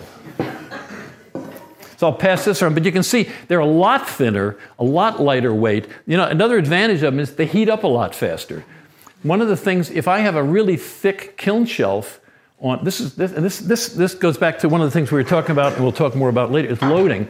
If I have some work, some really flat work, especially like people will make plates that don't have foot rings on them, you know, just a, like a flat plate. If it's sitting on the shelf, then the bottom of the plate is going to take a long time to heat up because it's sitting on a cold shelf. And the bottom of the plate that's sitting right flat on this shelf is not going to get hot until that shelf gets hot. So the rim of the plate that's sticking up is getting really hot very early, and the bottom of the plate is staying cold, which means that they're expanding differently, which means you can get cracking. So one of the advantages of these silicon carbide shelves is they heat up a lot faster, and you get a lot more uniform heating of pieces that are sitting on the shelves. So do the Corelite faster than the cordierite? They do. They yeah, they're still cordierite, but but right. they do heat faster because they're not as thick because that thinner section can get hotter faster. Okay. Yeah, yeah. So, anyways, but so at least for, for electric kilns, we have a lot wider choice of materials that we can use for shelves than you do for gas or wood. Gas or wood, you can't use cordierite, you can't use, you can use high alumina, but you can't, you, and, and you really actually, you can't even use, you can't even use advancer. You can use a different kind of silicon carbide, but you have to use the thicker, sort of more old-fashioned kind of silicon carbide. Um, another sort of additional, I'm talking about additional equipment, is the kiln sitter. And I've got two examples I put. Is everybody familiar at all with a kiln sitter, vaguely or not at all? Everybody? You know what a kiln sitter is? Okay. Um, I, I, just, this is an example of a really early one, and that's an example of a, of a later one. The interesting thing is, if you notice, that one has a timer built on it because in case the kiln sitter part doesn't work, the timer will help shut it off. And the real point why I brought these, yeah, this is the Vanna White thing the real point why I brought these in is these are not these were never intended to be a kiln controller. This is one of my pet peeves in ceramics. They were only meant to be a safety device because they're not that accurate, they're not re- reproducible or reliable. So they were really only meant to if you if, if you were working in your studio and you had to run out and run an errand and you got run over by a bus and you weren't you couldn't get back to turn off your kiln, your house wouldn't burn down. They were never intended to, to really control the firing. You should always be firing by watching cones bend. So this is just a backup, which is why, and, and to me, it, it's, it's living proof. On the kiln sitter, it's got a backup to the kiln sitter because they know already, and they manufacture it, that it's, it's not going to work all the time, which is why they have the timer to back up the kiln sitter on the kiln sitter. Okay? So it's like, you know, it's pretty obvious they're saying, we don't have a lot of confidence in this product, but if you want to buy it, here it is. You know? I, I'm going to tell a quick horror story that just happened. Well, oh, good. but even on the digitals, because I've always heard you say, be there, be there, yeah, yeah. when it's going to cut off. Yeah. Of course, most of us going to be all right. Yeah, yeah, right, uh, sure. And I understand that. Yeah. Yeah. And, and I, I didn't, you know, I, or I might have been there, but I didn't check it or whatever. And I remember later that in the morning I checked and it said something, and I went, hmm, it must have cut off in the middle of the night because it said error and there was a storm, so it probably. Error so, P, probably. Right. And so I flipped the little button and went, okay, it's off, you know, and, and just walked out. Later that afternoon, I went in and I was like, well, that temperature didn't drop a whole lot. you know, but I was in a hurry doing something, and I went, it's just probably heavy load. I wasn't thinking about it. Was not back in the studio again because it was off. Next day, next morning, I go in. It's hotter than when I had gone in the afternoon before. And I went, oh crap, what the is this? this is and, I, I'm like, what, what is this? I, I had no idea. And so, of course, I'm pulling the plug at that point, you know, going, and I run into my husband who has a lot of electrical experience. I'm like, what, what the heck's happening here? And, and he, and we had to do a lot of research because he's not that up on kilns per se. And it was the relay had gone. And it opens. It sticks. It stays open Yeah. so that thing will be a continuous heat. And I looked out, and it is in a block building too, but that thing is going to keep firing if your if your relay fails. Yeah. So you could burn down. Yeah. So you, Yeah. It, I did learn the lesson. Thankfully, nothing burned down, and actually the kiln mode turned down okay. I was like, thank you. but um, just to back up Phil's advice. yeah, yeah, yeah. And that's why I mean here I make it a habit. Of, and actually, with any kiln, I'm always there when the kiln shuts off. I'm always there, and I don't care whether it's a gas kiln, a wood kiln, or an electric kiln. Um, I'm here. We just finished our 100th firing in the kiln over there in the other building the other day. Um, but I'm always here when the kiln shuts for exactly that reason. Because I don't care whether it's manual or it's kiln sitter or, or electronic, something can go wrong. Yeah. And I've fired it exactly no, zero. So I do set it so that I will be home when Yeah, it's going yeah, off now. yeah. And you should be looking through, watching those little cones bend. Don't depend on the That's temperature. next. I, I, I grew up on that with the with the, the old Paragon Yeah. because that was the only way for me to control it. Yeah. But yeah. to wear the glasses too. Yeah.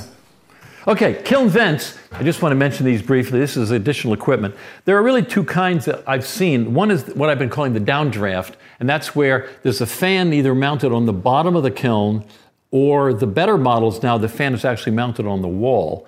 But and you have holes drilled in the top of the kiln and a couple of holes in the bottom, and it pulls air in through the kiln and pulls the fumes out with it, and then gets them out of the kiln. I think the, the model where now they, it's an improvement, they've put the fan on the wall rather than under the kiln is better for a couple of reasons. One, the fan, doesn't, the fan motor doesn't get as hot, it's not sitting right under the kiln. But also, the hose that goes from the kiln to the hole in the wall is now being drawn on. So if that hole develops, if that hose develops any pinhole, it draws in air. Whereas if the fan is under the kiln and it's blowing the fan, and if there are any holes in the thing, it's blowing it and the fumes are getting into the room. So it's actually safer to have the fan right on the wall so that the whole thing is being drawn, suction, and so that even if there are any leaks, it pulls the air in rather than blows it out into the room. But those are really effective. The other thing they've done is, is that the, the other thing the, the old manual kilns had without, or the kilns without the fan had is the top was always hotter than the bottom. Because warm air, warm air does rise, and um, heat doesn't rise, but warm air does. Um, but so the old kilns, where they were kind of stagnant, the, the top was o- very often, it was common to be a cone hotter than the bottom, at least.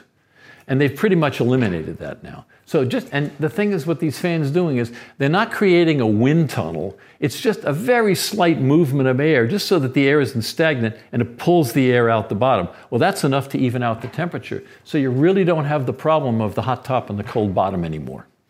It's pretty much eliminated that. Now the other kind of the other kind of fan I've seen is called is more what they call a fume hood.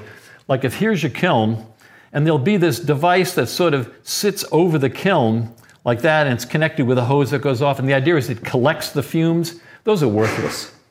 Those are worthless. Because you'd have to have.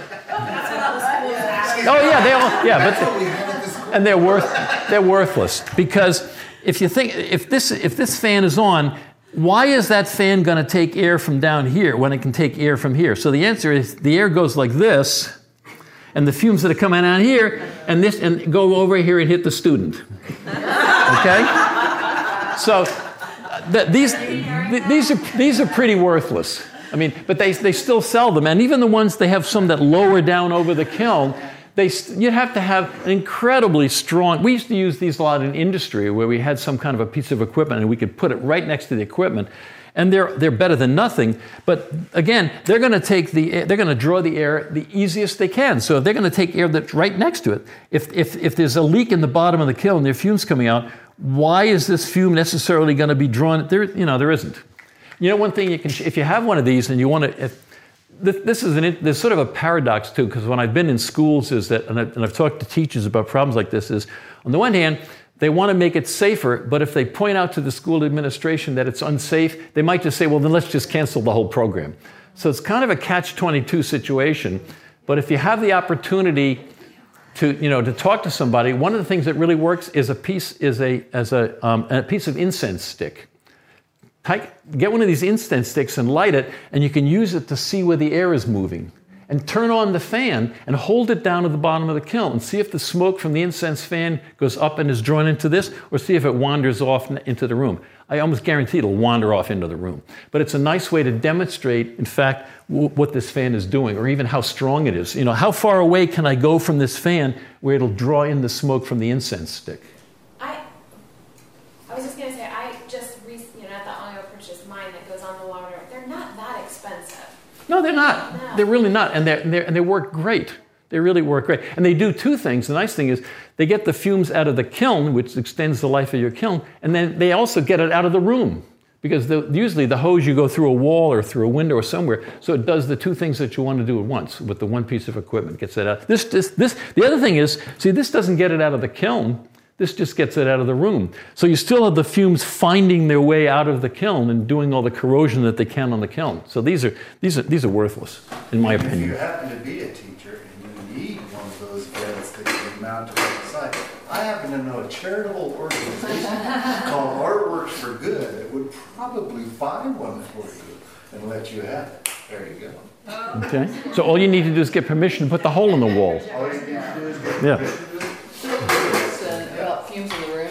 Yeah. I don't have a vent, but it's in a big, big, big barn. Mm-hmm. And I've been asking the people that work on the property not to be in there when I'm firing. Mm-hmm. I, mean, I would think that would still be, I mean, it's huge. I mean, it's probably 10 times as big as this mm-hmm. room. Which you probably find. But I, but they still probably shouldn't be in there when it's firing. Well, you know, this is the kind of thing where unless you have some kind of an, I mean, you know, like a lot of medical conditions are really kind of, I don't know, they're statistical. Like some people are very sensitive to something and other people are not. So there's no, there's no exact solution. But a lot of these things with these things like fume kit, it's, it's long-term exposure. So it's not like with most people, it's not like you know one sniff and you're going to fall over. Um, it's the kind of thing where after long-term exposure, you could have respiratory problems and things like that. So you're probably fine. If they were in there occasionally. Yeah, occasionally that's probably you know because you're gonna you're gonna notice it also. You'll notice that kind of acrid smell, and it's not going to be pleasant to be in there. Uh, I mean, I knew, there was a situation I knew years ago. There was a woman that had a kiln in her basement, and um, it was a little tiny basement with a concrete block basement, and she had her washing machine and her dryer in this one little part of the basement, um, and she she also had a kiln in there. And she used to sit in there and watch the kiln fire while she was doing her laundry, and she'd been doing this for like 30 years. And I looked up and I, I went over to help her check her kiln out one time. And I went over and she had, like, you know, the old high basement windows? And the basement windows weren't letting in a whole lot of light. And uh, so I went over to look at the windows, and the windows were frosted. The glass had become frosted basically from the fumes in the, in the kiln. And she'd been sitting there for 30 years, you know, reading or something, watching the kiln, and while her laundry was going on. Not good. Yeah. I mean, they, the, it had literally attacked the glass on it. Well, she was also using glazes that contained a lot of stuff that can produce. How is she? I'm not sure she's still around, even actually. I'm not even sure she's still around. But yeah, but I thought you know, that was the worst possible. It was this little dead end room with her in the kiln and her washer and dryer. It's like, yeah, the worst possible thing. She's just sitting there breathing this stuff, you know. Plus, she smoked, which didn't help. So I have a question. This uh, fan on the wall thing, how big of a hole do you have to put in your wall? Just big and about that big. You know what works really well is a dryer vent. Yeah. You can hook it up to a dryer vent, but it's not any bigger than a dryer vent. So If you want to see one, go to the outside of this building on the back. Yeah, I can show you the one we have here. Yeah, but that's typically the, the thing that you can you can use as a pass through is you know the dryer vent thing, the little dryer hood. Right. That works great. So if you have two kilns, you need two of these on the wall fans? Well, no, because actually the mo- the model that we have here, at Mel- made by Orton, the one fan is, is made to handle two kilns. and you're probably not ha- firing the two kilns at once unless you own stock on the power company. So you, you, so you can, you, can, you can run both, you can permanently hook up both kilns to the single fan Okay, made by Orton. okay, Orton kiln vent, it's called. thank you. Okay, and the last little extra piece of equipment I just I mentioned already is maybe, or in, incidentally, is a pyrometer. You might want to, a pyrometer is just a thermometer for measuring high temperatures. And they can look, they can either be, they can either be analog, which just, they just have a little gauge on them like this that, um, it's, so basically it's a thermocouple hooked up to some kind of a thing. Or they can be digital, they can have a probe and you can read digital. But you might want to have, if you don't have a controller, you still might want to have one of those for manual kiln just to monitor the heating rate because without with a controller it's constantly telling you what the temperature is but this way if you don't have a controller you can you can monitor what's happening and you can see like you know gee all of a sudden the kiln is heating up more slowly than normally. Instead of waiting till the end of the firing to find out that something went wrong during the firing you could say hey something's going on with this firing. I know it's heating up more slowly than my other firings. So it's not it's not a necessity but it's a handy little and they're not that expensive. It's a handy little piece of equipment to have. What is that again? a pyrometer.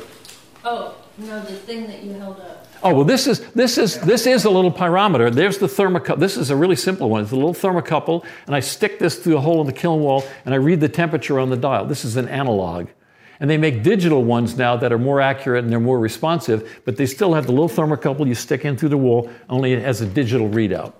So do they make those so that um, ceramic coating doesn't like break off eventually like they always do? Well, they have the most like the ones that I have now. That the one that I have that's digital, it's portable. This is all. This is a metal, a high temperature metal sheath instead of being ceramic. Okay. This was this was ceramic partially also because if you drilled a hole. If you drilled a hole through the wall of the kiln, you got to make sure that you don't hit one of the elements when you're drilling the hole through. Can you put like in a peeking hole? Yeah, you could, sure. That's the nice thing with the digital ones. You just have this metal probe, so you can just put it through one of the peepholes and check the temperature if you don't want it in there all the time. A lot of the times, though, you might want it sitting in there the whole, during the whole firing so you can monitor what's happening. If you poke it through, then you got to be careful you're not going to hit any pots. So you have to plan that when you're loading the kiln. Like, okay, I'm going to put the thermocouple in here, so I'll leave a little pathway where I'm going to put the, the, the thermocouple in. But sure, absolutely, you could. Okay, and there, just to mention, there are two types of thermocouple. There's nothing simple, right? There are two types of thermocouple. One's called type K, and the other is called type S. And type K is, is, um, is not as durable, basically, overall, is not as durable as type S. They don't last as long, um, and they're not as resistant to fumes and acids and things as the type S. But they're a lot cheaper. So it's kind of analogous to the two kind of elements you have. You have a cheap one that, that works, but it's cheap and it's not as durable, and, but it costs a lot less. And generally, if you get a kiln, I'd recommend it's an option. They, they, they come with type K. If you have the option to get the type S, I'd say it's worth it to get the type S thermocouple. They'll last longer, and they're more resistant to corrosion and fumes and things like that.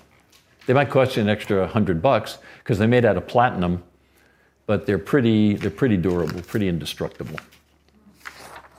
Okay, advantages of electric kilns or electric firings, just to the, the, the, procedure in general. Well, you have good, precise temperature control now, much better than you do, let's say, generally with wood or gas.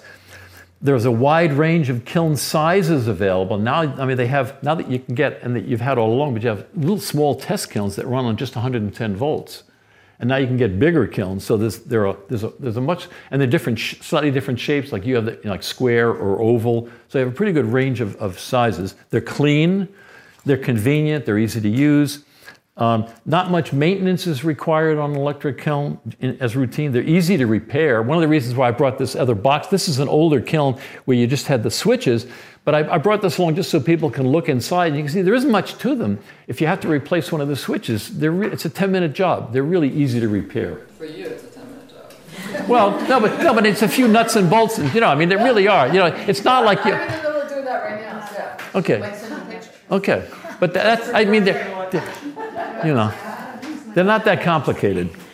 Um, the other thing, I mean, they're, they're, they're portable. Now you can, almost all the electric kilns, they make, a lot of the bigger ones, they make in sections. That's the reason why, so you can move them around, so they're portable. You don't need a chimney, no chimney required. You don't need to preheat the kiln, the chimney, like with a wood kiln, especially a wood kiln, but get, uh, you need to preheat the, the, the chimney so you get some draw. Well, in this case, you're not worried about draw or gases. See, there's no need to preheat the bricks or preheat the kiln. You just turn it on. Um, and in fact, you can get a very rapid heat up if you want to. There's no stalling. With gas kilns and with wood, you probably all heard this feature with gas kiln and wood kiln. You get up to a certain temperature and the kiln stalls because you're not putting in enough heat fast enough. Well, electricity, you just basically turn the knob up higher. And so you have almost unlimited, in some cases, too much heat. But, but there's no, it's not like there's any, so you don't, have the, you don't have the stalling issue that you have with gas and wood kilns. Um, controlled cooling is easy, as I mentioned, and you have consistent results. Very consistent results. Now, talk about disadvantages. One of the disadvantages of electric kilns is consistent results. And by that I mean it's the fact that electric kilns is so predictable, is the fact that you don't have the opportunities for serendipity like you do with gas and wood kilns, where happy accidents can happen, and you can go, oh, look at that great flashing pattern I got, or look at what happened when the ash hit the pot here. You have the reproducibility, they're incredibly reproducible, but you're not going to have the, as many opportunities unless you create them with a glaze or something, for something unusual, a happy accident. Happy accidents don't happen very often because you're not, you don't have those other, un, you know, unless you do. Well, I, I did say happy accidents now, you know. Not accidents, but happy accidents, okay? So, so there are a lot of people that claim that basically they, they love electric kilns, but they're too consistent. They like, they like, they like a little of the unpredictability of some of the other kinds of firing methods. Um, electricity can be expensive depending on where you are. When I lived in Maine, electricity was really expensive because there weren't any, low, it was all brought in from Canada or from lower parts of New England, so it was pretty expensive. Um, another thing is that the insulating fire bricks in general cool down very quickly. So that, like gas kiln and wood kilns, because you build them out of the heavy bricks, they cool down really slowly, and you get some really nice glaze effects. You tend to get more crystallization of the glazes and some nice color effects because the, the, the, kiln is cooling down slowly, and so are the glazes. That doesn't happen with electric kilns. They cool down you know, very quickly. You have a question? Yeah. Can you put anything on the over top after you know it's fired? You know, so it would cool like slower. You'd have to wrap the whole thing in a blanket.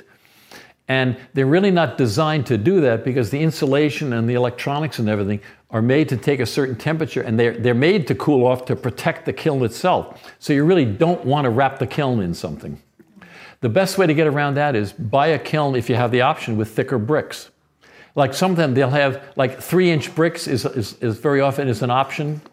So if you want to do that, buy the kiln with thicker bricks if you want it to cool more slowly. Or program it to cool slowly. Or program it to cool down more slowly, right. But by themselves, when they turn off, they cool down slow. I mean, they cool down quickly. So you're not going to get some of these really nice crystallization effects that you get in gas kilns and wood kilns that are made out of the hard bricks, which cool down really slowly. Um, electronic controllers are sensitive to static electricity. You can, you can zap your elect if you run across if you have, still have some nice shag rugs in your studio and you run across them in your fur-lined slippers and go over and touch the electronic controller and go zap, you can actually zap your controller with, with static electricity. When, uh, this is a question my husband, I, I said, do you have anything I should ask? And when he was reading a little bit on the relay, I've got an L&L, right? And he said, um, he thought the way he was reading this, they were saying not to vacuum because it can screw up the digital controller. Not to vacuum what? The the kiln. Uh, now I didn't read it, nah. so I can't say specifically, nah. but nah. there's nothing there with the static or anything that would mess the digital or. Uh, well, you don't want to you don't you don't want to vacuum off the electronic controller. Okay. I mean, the, you know, yeah. I mean, you don't want to like open the box and, and vacuum out the inside. I wouldn't do that. Because, uh, yeah, you can generate static electricity with a vacuum cleaner, but we're just talking about vacuuming out the elements. Okay. And, that, and, if the, and if the relay is shut off when you're vacuuming the elements, that's, a clo- that's an open circuit. Yeah, when he was saying that, I was Yeah, everybody's just a vacuum. now." Yeah, yeah, You know? yeah. No, that's fine. That's fine. But so, but the, the, the part of the electronic controller system, as kind of you've alluded to, they're temperature sensitive, and they can even aside from maybe something going wrong. This is a, it, in, inside of here is this little sealed switch. They can also, you, if they get too cold, they stick. So it's not a good idea to have an electronic controller kiln sitting outside in a shed because the, the controller is sensitive to temp. The, ele- the relays can stick when the temperature gets cold, and moisture, also high moisture can affect the controller. So an electronic, contr- like the old-fashioned kilns, you used to be able to keep them in a shed outside, and as long as they didn't get rained on, you were fine. And that's still pretty true. I wouldn't put an electronic controller kiln outside that's really exposed to the weather. As long as it's you know kind of a little protected from the weather, I think you're okay. But I wouldn't put it out in just an outdoor shed that's totally exposed to moisture and high humidity and things like that, and especially cold. Okay, so disadvantages, consistent results. Uh, Let's say there are a lot of artists that, say that they love electric kilns, but they're too consistent. Nothing exciting ever happens. Um, and you know that depends on your perspective and how, how, how important reproducibility versus you know serendipity is. Okay. Um, uh, let's see here. Oxidation. You can only do oxidation firings, basically, um, which means that you know when you're firing an electric kiln, you've got an excess of air in the kiln. So essentially, all your firings are oxidation firings. You can do localized reduction in saggers if you want to put a pot inside of another ceramic container and do put reduction in there. But but you can't do a whole kiln load unless you want to do a whole kiln load of saggers. Um, this is one. This is one case where I think like gas kilns, especially forced forced air gas kilns, have a great advantage because I can do highly oxidation firings to highly reducing in a forced air gas kiln. And so, of all the kind of kilns there are, you can probably get the greatest range of atmospheres with a forced air gas kiln. Well, this is where I have a, a, an air blower and a gas burner, and I can I can force in a lot of extra air with a, and do oxidation firings, or I can I can change the air and do reduction firings. So this is this the opposite of the of sort of the opposite end of the oxidation firing in electric is probably this forced air gas, where I have a, a great a possible choice in firings. Electric kilns, you're pretty much limited to oxidation firings if you want your elements to last more than two firings or a short number of firings. Um, as I mentioned before, both the elements and the thermocouples have a limited lifetime. So when you get one, you need to anticipate you are going to have to replace the elements um, and you are going to have to replace the thermocouple eventually. And replacement elements can be expensive. I mean, depending on how many you have, they can be you know, $50, $60 per element. Um, depending on what you need, and if you need to replace all of them at once, that can be you know a little bit of a shock. Um, the other thing is that for an electric kiln, if it's a 240 kiln, you need to have a separate outlet and a separate breaker, basically a separate line for your kiln. You don't want to have your kiln on, on a line in your house or your studio with anything else on it. You want it to have your own 240 volt line with, it, with its own breaker. So that's a little additional expense for the installation is getting is having its own line with its own breaker. Two common types of firings that, uh, in terms of, of electric kilns are bisque and glaze firing. By the way, you may have heard the term biscuit firing and versus bisque firing. This is an old, this is a kind of an English tradition, but a, what we call a bisque firing is actually a higher temperature firing than the glaze firing. This is the old meaning of the word. A biscuit, what we actually do, by the old, in case you see these terms, what we actually do is a biscuit firing, where the first firing is lower temperature than the second firing. Technically, a bisque firing is where the, the, sec, the first firing is higher temperature than the second firing. But you almost don't hear that distinction anymore. We've gotten kind of, we've gotten kind of casual about it. Um, but occasionally, especially if you pick up an English book or a European book, they'll still talk about biscuit firings, and that's what the difference is. What about kill versus kiln? I don't know, but. Kiln? I, yeah, Phil says kill sometimes. yeah, yeah. Well, I, I kind of, I kind of swallow the N. Yeah. Okay, and so, but the main feature of a biscuit firing or bisque firing is a, a very slow initial heat up and slow through red heat while you're driving, getting rid of the chemical water in the clay, and then you can speed it up. Whereas the glaze firing, you can do a fast, the early part of the firing can be very fast because you've already gone through the bisque firing. So when you're doing a glaze firing, the first part of it is you're just repeating the bisque firing. So you can go very fast early on, and then you slow down at the end to mature the glazes. So it's kind of the opposite of the biscuit. The biscuit you go slow, and then you can heat up, and the glaze you go you go fast, and then you slow down. Couple, so here's some general firing recommendations. This, and these could have cover a range of topics, but, think, but some general recommendations. Use a bottom shelf. You never fire on the bottom of the kiln. So you always want to have a shelf on the that's about a, roughly an inch, like one inch posts off the bottom. It used to be, if you didn't have a downdraft fan, it used to be because the bottom of the kiln was cold and you didn't want pots sitting on the cold bottom. If you have a downdraft fan, you still need that because you need the clearance for the under the fan for the fumes to exit. So either way, you want to have you want to have a shelf on the bottom. Um, stack. This is really important. Stacking or loading how you load the kiln really affects the temperature distribution in the kiln. Just because you got a fancy electronic controller and it's got three thermocouples and all this stuff doesn't mean that the temperature is uniform everywhere in the kiln. And so, for example, closely spaced shelves heat up more slowly than widely spaced shelves because again it's radiation how much heat can get in there and if, I, have got one inch posts with some plates sitting in there that's going to take forever for the heat to get in there to heat up that space um, if you, if you don't have a kiln vent, if you don't have one of those downdraft vents, then you want to have wider shelves at the bottom. Because if you don't have a kiln vent, the bottom of the kiln is colder than the top, right? So if the bottom of the kiln tends to be colder than the top, I want to space my shelves more widely at the bottom than I do at the top so that they'll heat up about the same rate. Everybody follow that? Okay.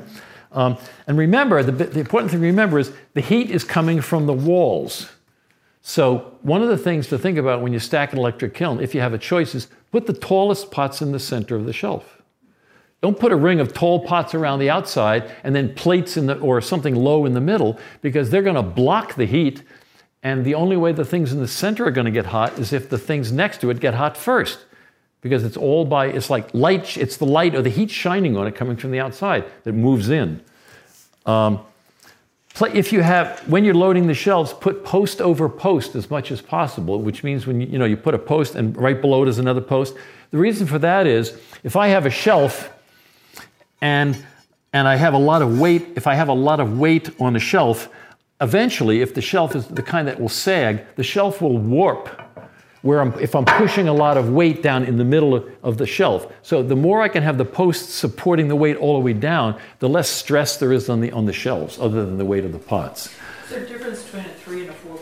I've heard people say that three is better than the four, you know, when you put them in on a shelf or... Well, the only thing, the only, generally you, you want to use three on each shelf because that way there's no wobble. The minute you use four, if the posts aren't perfect, you get a wobble. But you do need four if you've got half shelves, because then you need, but generally you only want to use three on a shelf. So I, I struggle with that because mine are rectangular. Uh-huh. So if I use three, then the side, the corners, I worry about that, no, you know, like if you have like a hexagon shape. Yeah, dodec, yeah, yeah, yeah. Um, you know, you don't have that extra, like the corner, uh-huh. down. So I still use four, but then I think I'm doing the wrong thing because you won't hurt them. It's just that sometimes, unless your posts are all, ex- you know, after all, the shelves warp a little bit, and you try to get four posts, and there's always that little bit of wobble. And so, if that doesn't bother, you're not hurting anything. Okay. But but it's just that, like, if I have a tall stack, I don't want the shelves wobbling. And if I have, and if I use four, and I get the, by the time I get to the top, I can have a pretty wobbly stack. So you're not hurting anything, but you don't need it. That's all. Okay. You don't need it. Um, and Jim Sanford actually uses three shelves on a wood fire kiln on square shelves. And the corners don't work. Not a problem. As long as as long as your shelves are decent shelves, then, Yeah. yeah. And and turn your shelves over too. Yeah, I, And it Yeah. has That's a good flames and everything else. And Yeah. it's Still not doesn't. working. Okay. Yeah. Great. I'll be free. If you have, if one of the other things trick that I do is before I load any kiln, I'll I'll I'll hit the shelves with my knuckle or my head, but and listen to the ring because if you have a crack in a shelf, you can hear it. Instead of getting this nice tone, you'll hear it, it'll kind of go buzz. And so I don't want to load, I don't want to load a, a cracked shelf if I can help it um, and have it fail during the firing. Or let's say I can see the crack. So I always tap the shelves. I always do this, just tap routinely.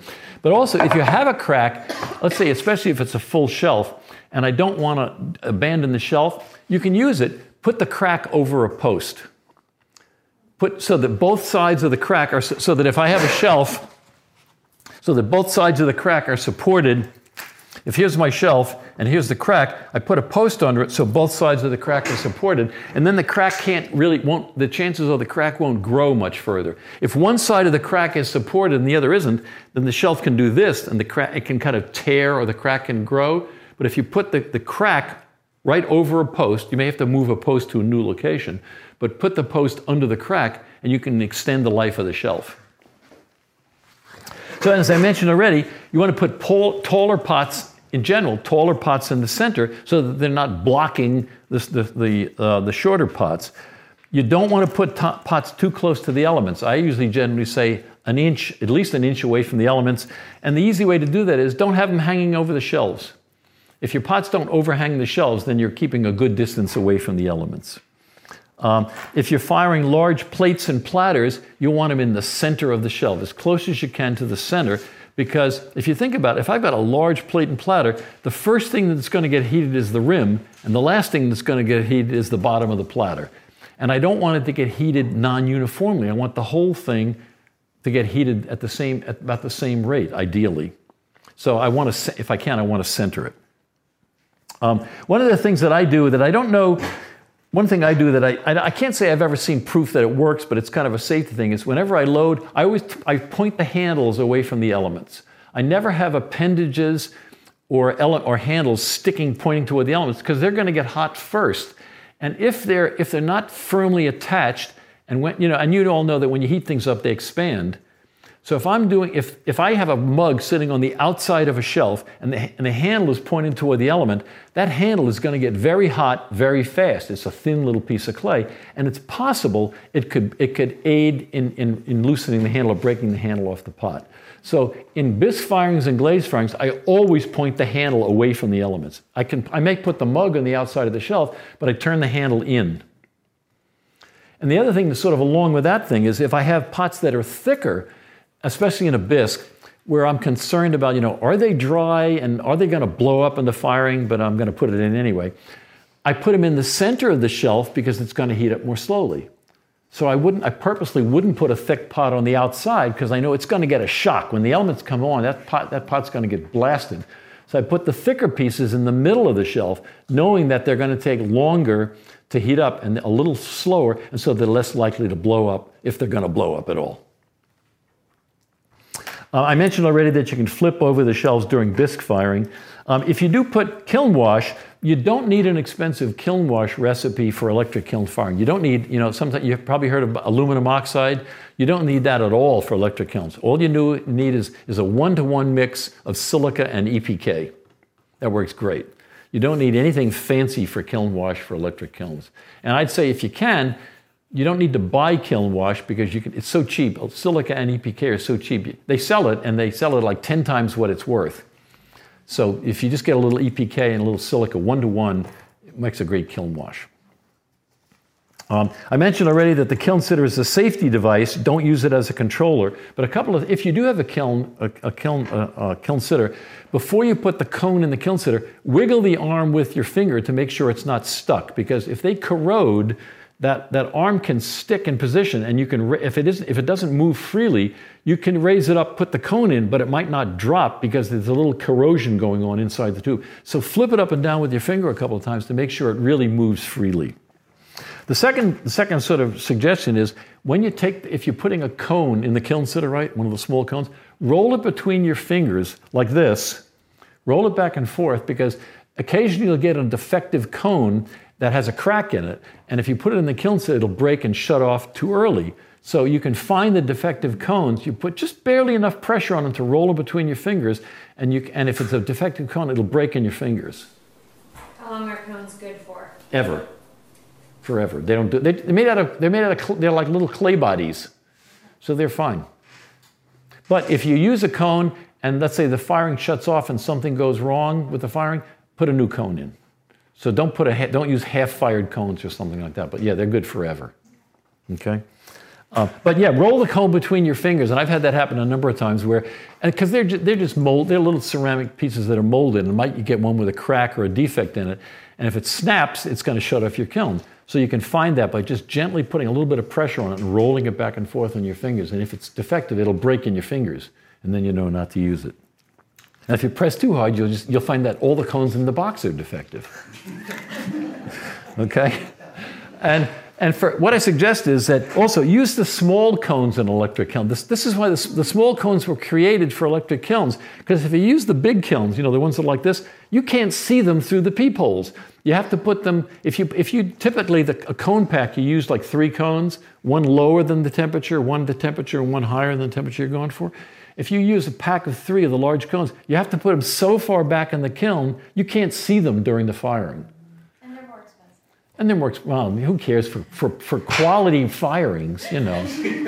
you know, no, I'm kidding. But they are more expensive. But no, but you can't see them. So if you put make a little cone pack of the little ones, you can put it right close to the edge of the shelf. And the other trick is when you go to the other trick is when you go when you go to look at them, um, is something, you know how sometimes you can't see them because they're glowing so hot. Pull the peep plug out and blow a puff of air on them. Just go and then look at them, and that cools them off enough that they get dark, and then you can see them. Okay.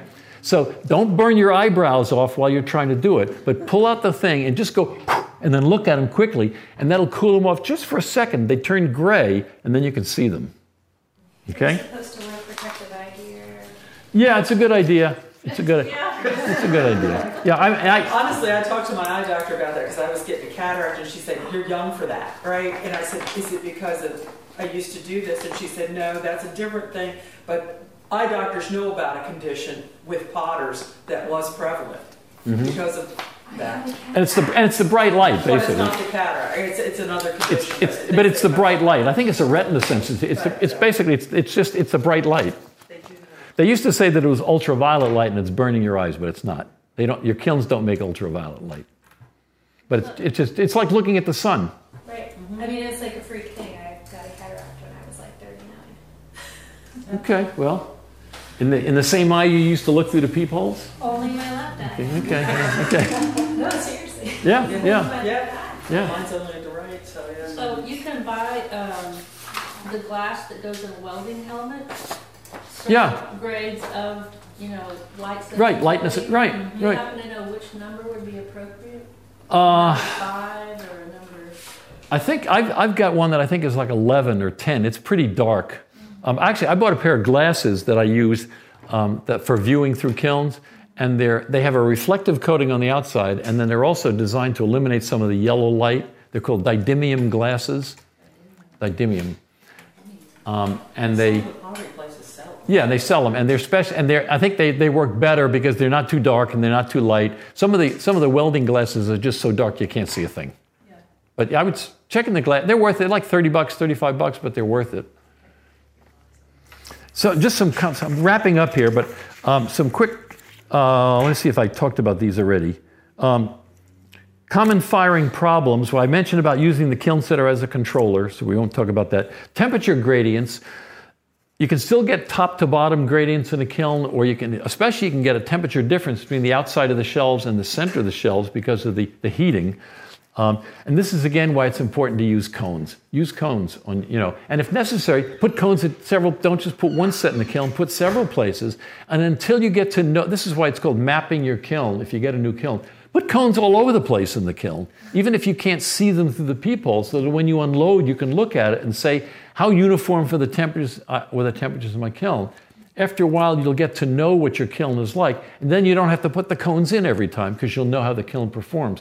But that way, you'll know like, is, it, is the center a lot, a lot cooler than the outside, or is the bottom colder than the top? And you do what's called mapping.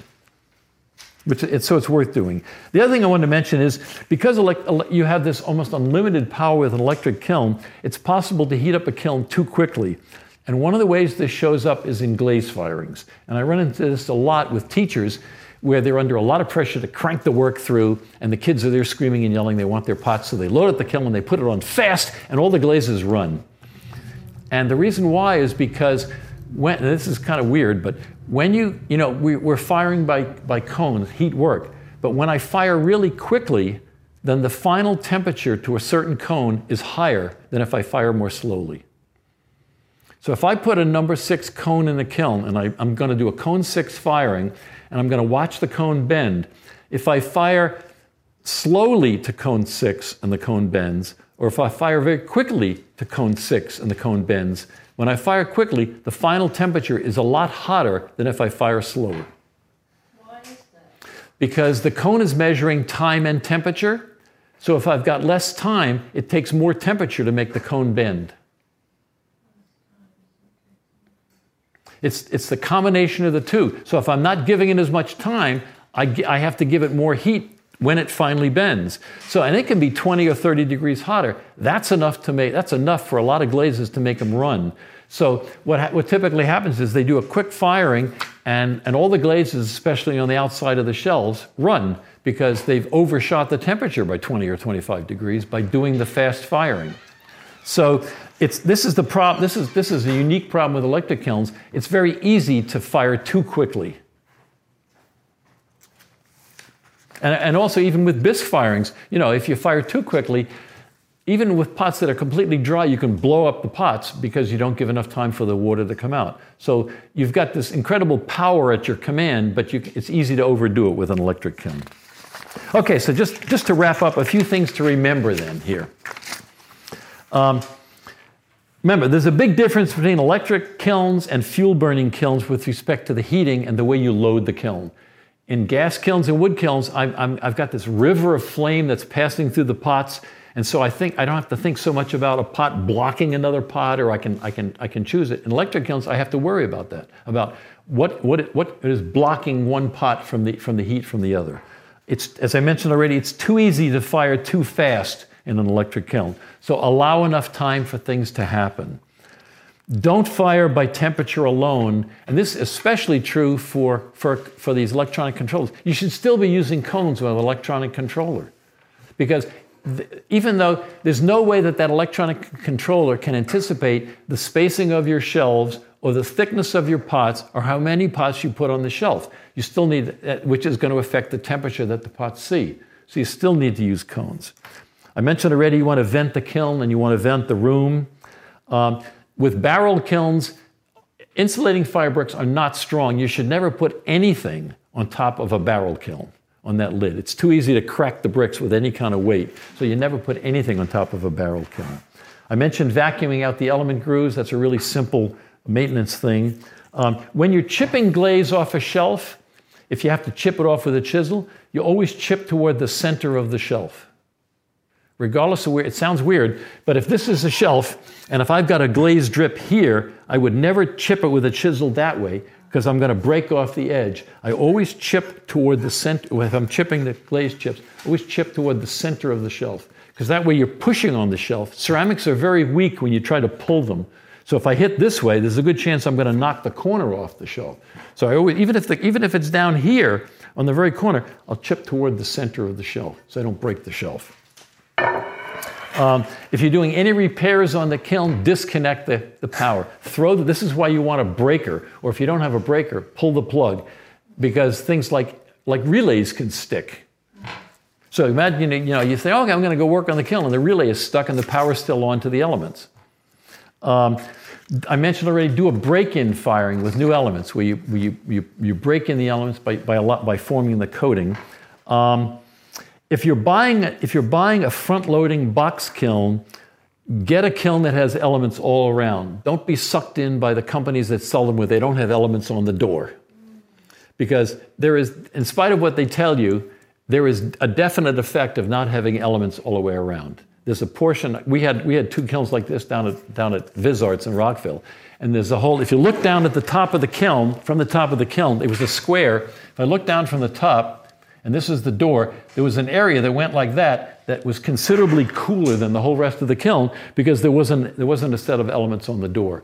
So get, and there are some kilns I've seen in the British, they only have elements on the sides, nothing in the back, nothing in the front. Don't do it. Get ones, if you're going to get a box kiln with a door, get one that has elements all the way around it. And the last thing is, if you're buying a used kiln, remember that there are two kind of power supplies that kilns are built for. 240 volt and 208 volt. Make, if, you're, if you're buying a kiln for use at home, make sure you're getting a kiln that's good for 240 volt, which is what you have at home. The other side of that is if you work in a school and somebody donates a kiln, most schools are probably going to be on 208 volts. And so if you get it and somebody donates a kiln, um, they're going to probably donate a kiln from the home studio, which is going to be 240 volts. And so you, you and you, you said, and what you'll have to do if you want to make that, you have to replace the elements. So you'll have to, it, so make sure if you're going to buy a used kiln that the power it's rated for 240 volts or wherever whatever your system is, wherever you're going to be working. Because we had that problem at Hood. We had somebody we had somebody donate a 240 volt kiln to the school, and we run on 208, and it never reached temperature. And it was simply the fact that it wasn't wired correctly, so we had to replace all the elements. Which wasn't. It turns so the free kiln cost us a lot of money. All right, everybody, thank you for coming. I'm not sure what next month's topic is going to be, but it may be about firing defects. We'll let you know. Check our website. But thank you all for coming today. I hope it was useful.